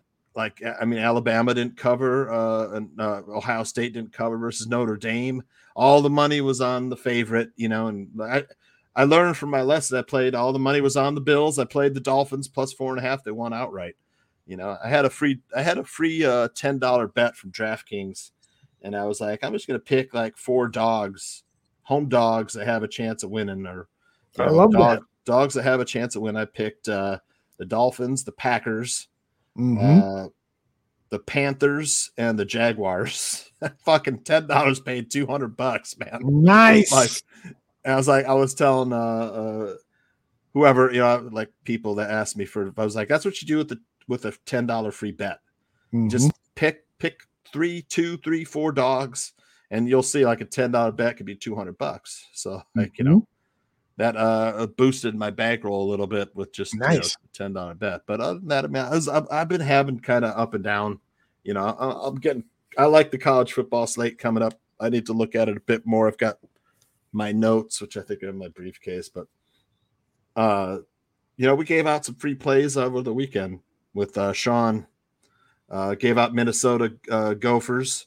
That was a winner, and uh, I forget what Sean gave out too. Uh, but both, I think both both of our free plays uh, won. Excellent. I got to tell you um, that one of the teams I feel is going to be a good bet. Uh, you know, you got to you, you got to of course see what the line is and all that stuff. But the Dolphins, to me, I think are real. I, I Oh, really yeah. do fucking think on Thursday night they they are going to Cincinnati to play the Yeah. Bengals. I don't know what the, the line is on on, on that, but I, I, I think the Dolphins are going to beat the Bengals. The following week, they're going to demolish the Jets. Both of those are road games for them. Then they go home and play the Vikings and the Steelers. Um, I, I see them winning both of those games outright. They've got the, the Lions before they played the Bears in no, on November 6th. I mean, I, I see them having an outstanding season. I'm I'm just in awe of how well they're playing, and I've listened to the sports talk shows today, and everybody's that's praising the Dolphins. The so-called experts are saying, "Whoa, whoa, whoa!" You know, pump the brakes here. This team really still hasn't done anything, and I'm like, "What are you talking about?" I mean, they look fucking phenomenal. So, Yeah. uh, what do you think about the Dolphins? I think they got a great chance to uh, get to the AFC Championship. I'll Right? tell you. I mean, the speed is is what's killing defenses on speed on offense. Exactly. You know, you've got Jaylen Waddle and Tyreek Hill, and those guys can just open it up. Right? Mhm. Uh, Tua has played okay. You know, he had one game freaking unbelievable. Uh, The game before they played the Bills, where he had like six touchdowns, Right. 490 yards or something like that. But Mhm. it was like one of the greatest passing performances in NFL history. but uh, but then uh, last last week I had a I had a bet I thought was a for sure winner. It was like two uh, two uh, over one and a half touchdowns, and he got a he got a concussion and left the game for a while. So he only he got stuck on one touchdown. That bet didn't cash. I thought that was easy money. Yeah. but uh, that one That was didn't a whole cash. controversial thing too. I mean, he said I, Yeah. I have a back injury. I, you know, I didn't really have a concussion. And some people say that sometimes, you know, because your spine goes up to your brain, that you can get, you can hurt yeah. your back and it still be a concussion. But he was cleared and was allowed to return back to the game. Now the NFLPA has uh, has asked the NFL, we need to kind of look at this because we're not totally convinced Yeah. he should have been allowed to play. So we'll be keeping an eye on on Tua because Yeah. is hasn't he been hurt every one of his pro seasons? And of course, we know how his college career ended up. So he's he's somewhat of a brittle guy, isn't he? Yeah, he's had some injury history for sure. Uh, Mm-hmm. You know, you got the Bills are still a phenomenal team. You know, Mhm. uh, Greg Gabriel will tell you.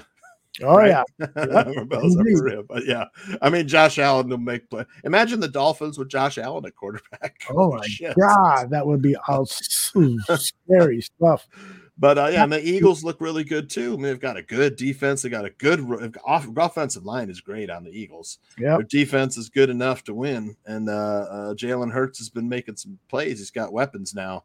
Mhm. Uh, I wouldn't be surprised to see the Eagles, you know, make another return to the Super Bowl. You know, who's the comp? NFC is weak. It There's- is. There aren't that many good teams in the NFC, man. I- It is. That's you got. I, I mean, if you had to rank them, you got to put the Eagles first in the NFC. absolutely. After that, it's kind of a toss up. You got the Buccaneers. Or, I mean, uh, the reason I, someone would give me hell for betting the Packers, Tom Brady had nobody to throw to in that game. Mhm. They only scored 12 points. You know, Mhm. I thought for sure the Packers would scare, score more, outscore them. You know, it was close at the end. I got lucky on the bet. I was but, uh, watching that game. At, at, it was fourteen to nothing, and then I had to go do something. And then I tune in. It's late in the game, and it's fourteen to twelve. I like, well, what the hell happened here? Brady trying to make a comeback. Uh, the Jaguars, man, I think they're a dark horse to win the AFC South. I'll tell you that Mhm. right now. It's looking that got- way, right? Yeah, they've got uh, uh, a new coaching staff that's uh, you know knows how to win. Mhm. But uh, I mean, you look at the Colts. eh, you know, the Colts have had a rough start with uh, injuries and Matt Ryan, and uh, then you've got uh, the Titans, and they they still don't really have a good quarterback. They're Mhm. okay, you know. And I, I uh, what's the other? I'm drawing a blank on the other team. What the Texans with Lovie? Texans. We just saw them. Yeah, yeah, that, they're forgettable. they're That's so a forgettable. Davis Mills, the, the the running back is good. You know, and, uh, they had one. They had one tight end that was. I swear that dude was like a. He was bigger than everyone else on the field. It's like Pharaoh Brown or somebody. Who the hell is this Yeah, guy? yeah, it's like he's six huge eight, man. 300. It's like bowling down the field. I was like, Right. man, whoever's got to tackle him. I, I expected Eddie Jackson to get out of the way of that dude. Yeah, well, that would have been a good uh, business decision. Yeah, I mean, I, I think the Jaguars could easily win that division, man. yeah, I'll catch you from behind. You know, they got Jaguars have some talent, man. They got good. They have good offense. They'll put Yeah. some points on you. Yeah, Yeah, It- the- it's time that franchise gets turned around. It looks like they're finally getting there. Yeah, So I, I don't know. I mean, who who could challenge the Eagles? I mean, maybe the Rams. I don't know. I mean, I, the Rams aren't as good as last year. They don't have a defense No. the same as last year. The pass rush. Uh, the 49ers have a great defense, but they have like zero offense. You know, and then uh, you know the Cardinals. Eh, you know the you got the Packers. He doesn't have a lot of weapons either. You know, but then the Vikings. They've got some weapons. They don't have a good defense though.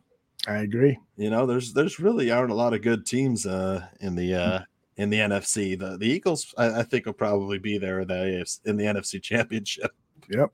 And by the way, I, I I love to brag about my luck in picking quarterbacks, so I'm going to extend it here by saying I wanted Jalen Hurts for the Chicago. Could have had him too. Right? Yep. He, He was was picked good. 10, 10, after, 10 players after Cole Kmet. right? I mean, I, and I, I was down at the Senior Bowl when he was down there. He had a really bad week because of uh, some extenuating circumstances. He arrived late because of some family issues and so forth, and that really kind of clouded his draft value. Yeah. Plus, his, his collegiate career was was what it was, uh, but I just saw a lot of potential in that guy, and and and lots of great leadership leadership traits. So, um, and I, I and I'm a believer that you need every couple of years, not every year, but every couple of years, you should invest a second or third rounder in a quarterback. Yeah. Not force it, not just say, okay, I'm going to pick a quarterback for the sake of picking a quarterback. But the guys like Dak Prescott, it was a fourth round pick. Yeah. Jalen Hurts, a second round pick. Those are guys that should be looked at. Yep. I, Trevor Siemian was a guy, you know, when he came out of Seventh round pick, I think, Right. Northwestern. I exactly. I said this is a guy that should be at at the very least, you know, a seventh round pick pickup. And if you know, he, if he would have fallen to uh, an undrafted free agent, he should have gone after him. When was the last time we had a quarterback in here that you could say, "Hey, this is a definitely a developmental guy that could be, you know, that could might have a future." I don't, I, I don't remember. How does Paul Clark end up in the past every week, Aldo? Paul, he, he's listening to us at half speed, I think. you know that little button that's that's right. the little button that'll slow down the audio. I love the Bears this week. we need to do the drunk. Uh, remember, Oh, you guys remember- did the drunk uh, with uh, Right. Trey Busy. That's right. I gotta do that. I would love to hear Dan Aguirre sound like he's yeah, drunk. that'd be awesome. I gotta do that. Make, make a note. Do the drunk voices next next time.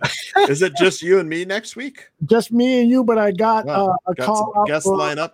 I, I got a couple of guests lined Can up. we get? Uh, I'd love to. Uh, John John Buffone. I've never been on a show with him, and I love his stuff, man. It just, Uh, I'm a huge night- fan of John Buffone. Tuesday nights, he's It's got bad a for him, I know. on that night. Yeah. So uh, we'll see if we can hook you guys up um, some other night uh, Yeah. or, or, or a weekend. So we'll work on that. All right, brother. Why don't you uh, plug away and uh, we'll Yeah. uh, pull the We plug had we had more people in the chat room last weekend. Sean and I, and uh, Sean and Anthony will be there this weekend. Excellent. Talking uh, college football and, and Saturday morning, college Mhm. football and NFL. We usually talk about Love it. six to eight games, you know, and uh, uh, I, I, to be honest, I'm, I'm like I've, I've had to look at baseball, and I'm just like, uh, I know. can't wait for college basketball to start stuff. You know, it's just baseball would just kind of end. I had, I, you know, my free pick. I should have. I wanted to give out Yankees team total that one. I gave out Phillies team total against the Cubs because Stroman at home has a six over six ERA, and the Cubs bullpen has just been terrible this year. Mm. But they had Stroman came in and threw lights out. He like, one hit complete game. You know, one one run complete game. It's like fuck. But uh, you know, it was okay. I think I broke even tonight. But I I, I actually uh, picked the Twins to beat the White Sox Oh, nice. Uh, so yeah, I got a winner there. I stayed away from that game. I had uh lost the Mets, won the uh the Angels first no runs first inning Angels A's, Mhm. and then uh lost the Phillies team total, won the Yankees team total, and uh, gave a Logan Webb over four and a half strikeouts in that one. Mhm. So, but I mean, there wasn't a lot of good games today. You know, then I told my clients to pick up Kansas plus three and a half at home against Mhm. Iowa State. I think that's be a good bet. Uh, before that, that line's only going to go down. I think as you get closer to game time, I think it'll probably be like even Kansas minus one or even. We'll see though. So when uh, what time are you guys on this weekend? The Uh, we are. Tip we've show. been starting at ten central, but I think uh, Anthony he wants to go a little early because he's on East Coast time. So we, we'll either be nine or ten central on Saturday right. morning. Well, let uh, let us know, and that way we can promote uh, effectively on Saturday morning. It will be the weekend sports betting tips with the Tooch, with Anthony, and Yeah, the special guest, Sean Higgs. That should be a entertaining and uh, informative show for anyone looking to lay a bet or just be entertained here at the Barroom Network.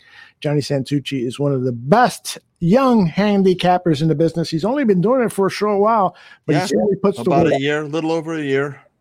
Yep. I will. Uh, I will uh, end with this. Panic or don't fucking panic.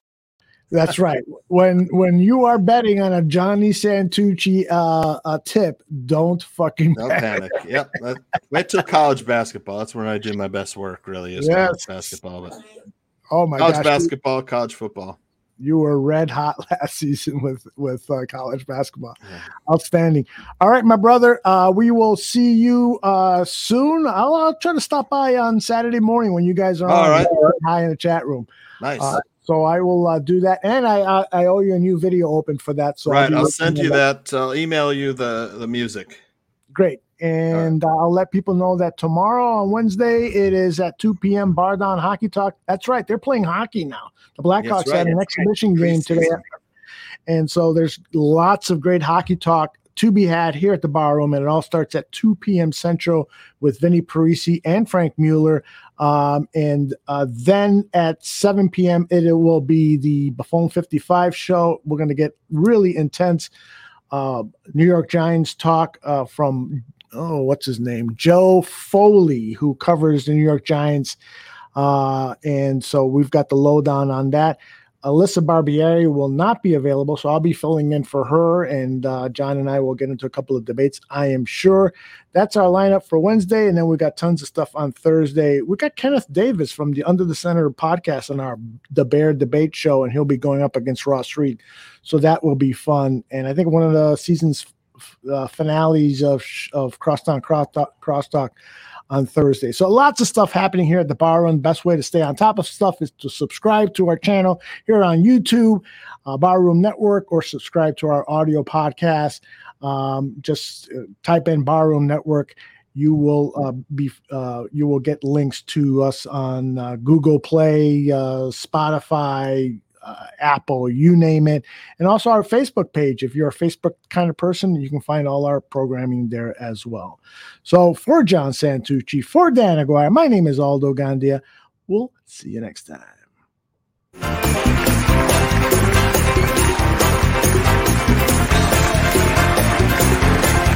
Thank you for listening to Dan and Aldo Bare Their Souls. Make sure you subscribe to the Barroom Network and you give us a rating on iTunes. Until next week, my name is Nomse. Bear down.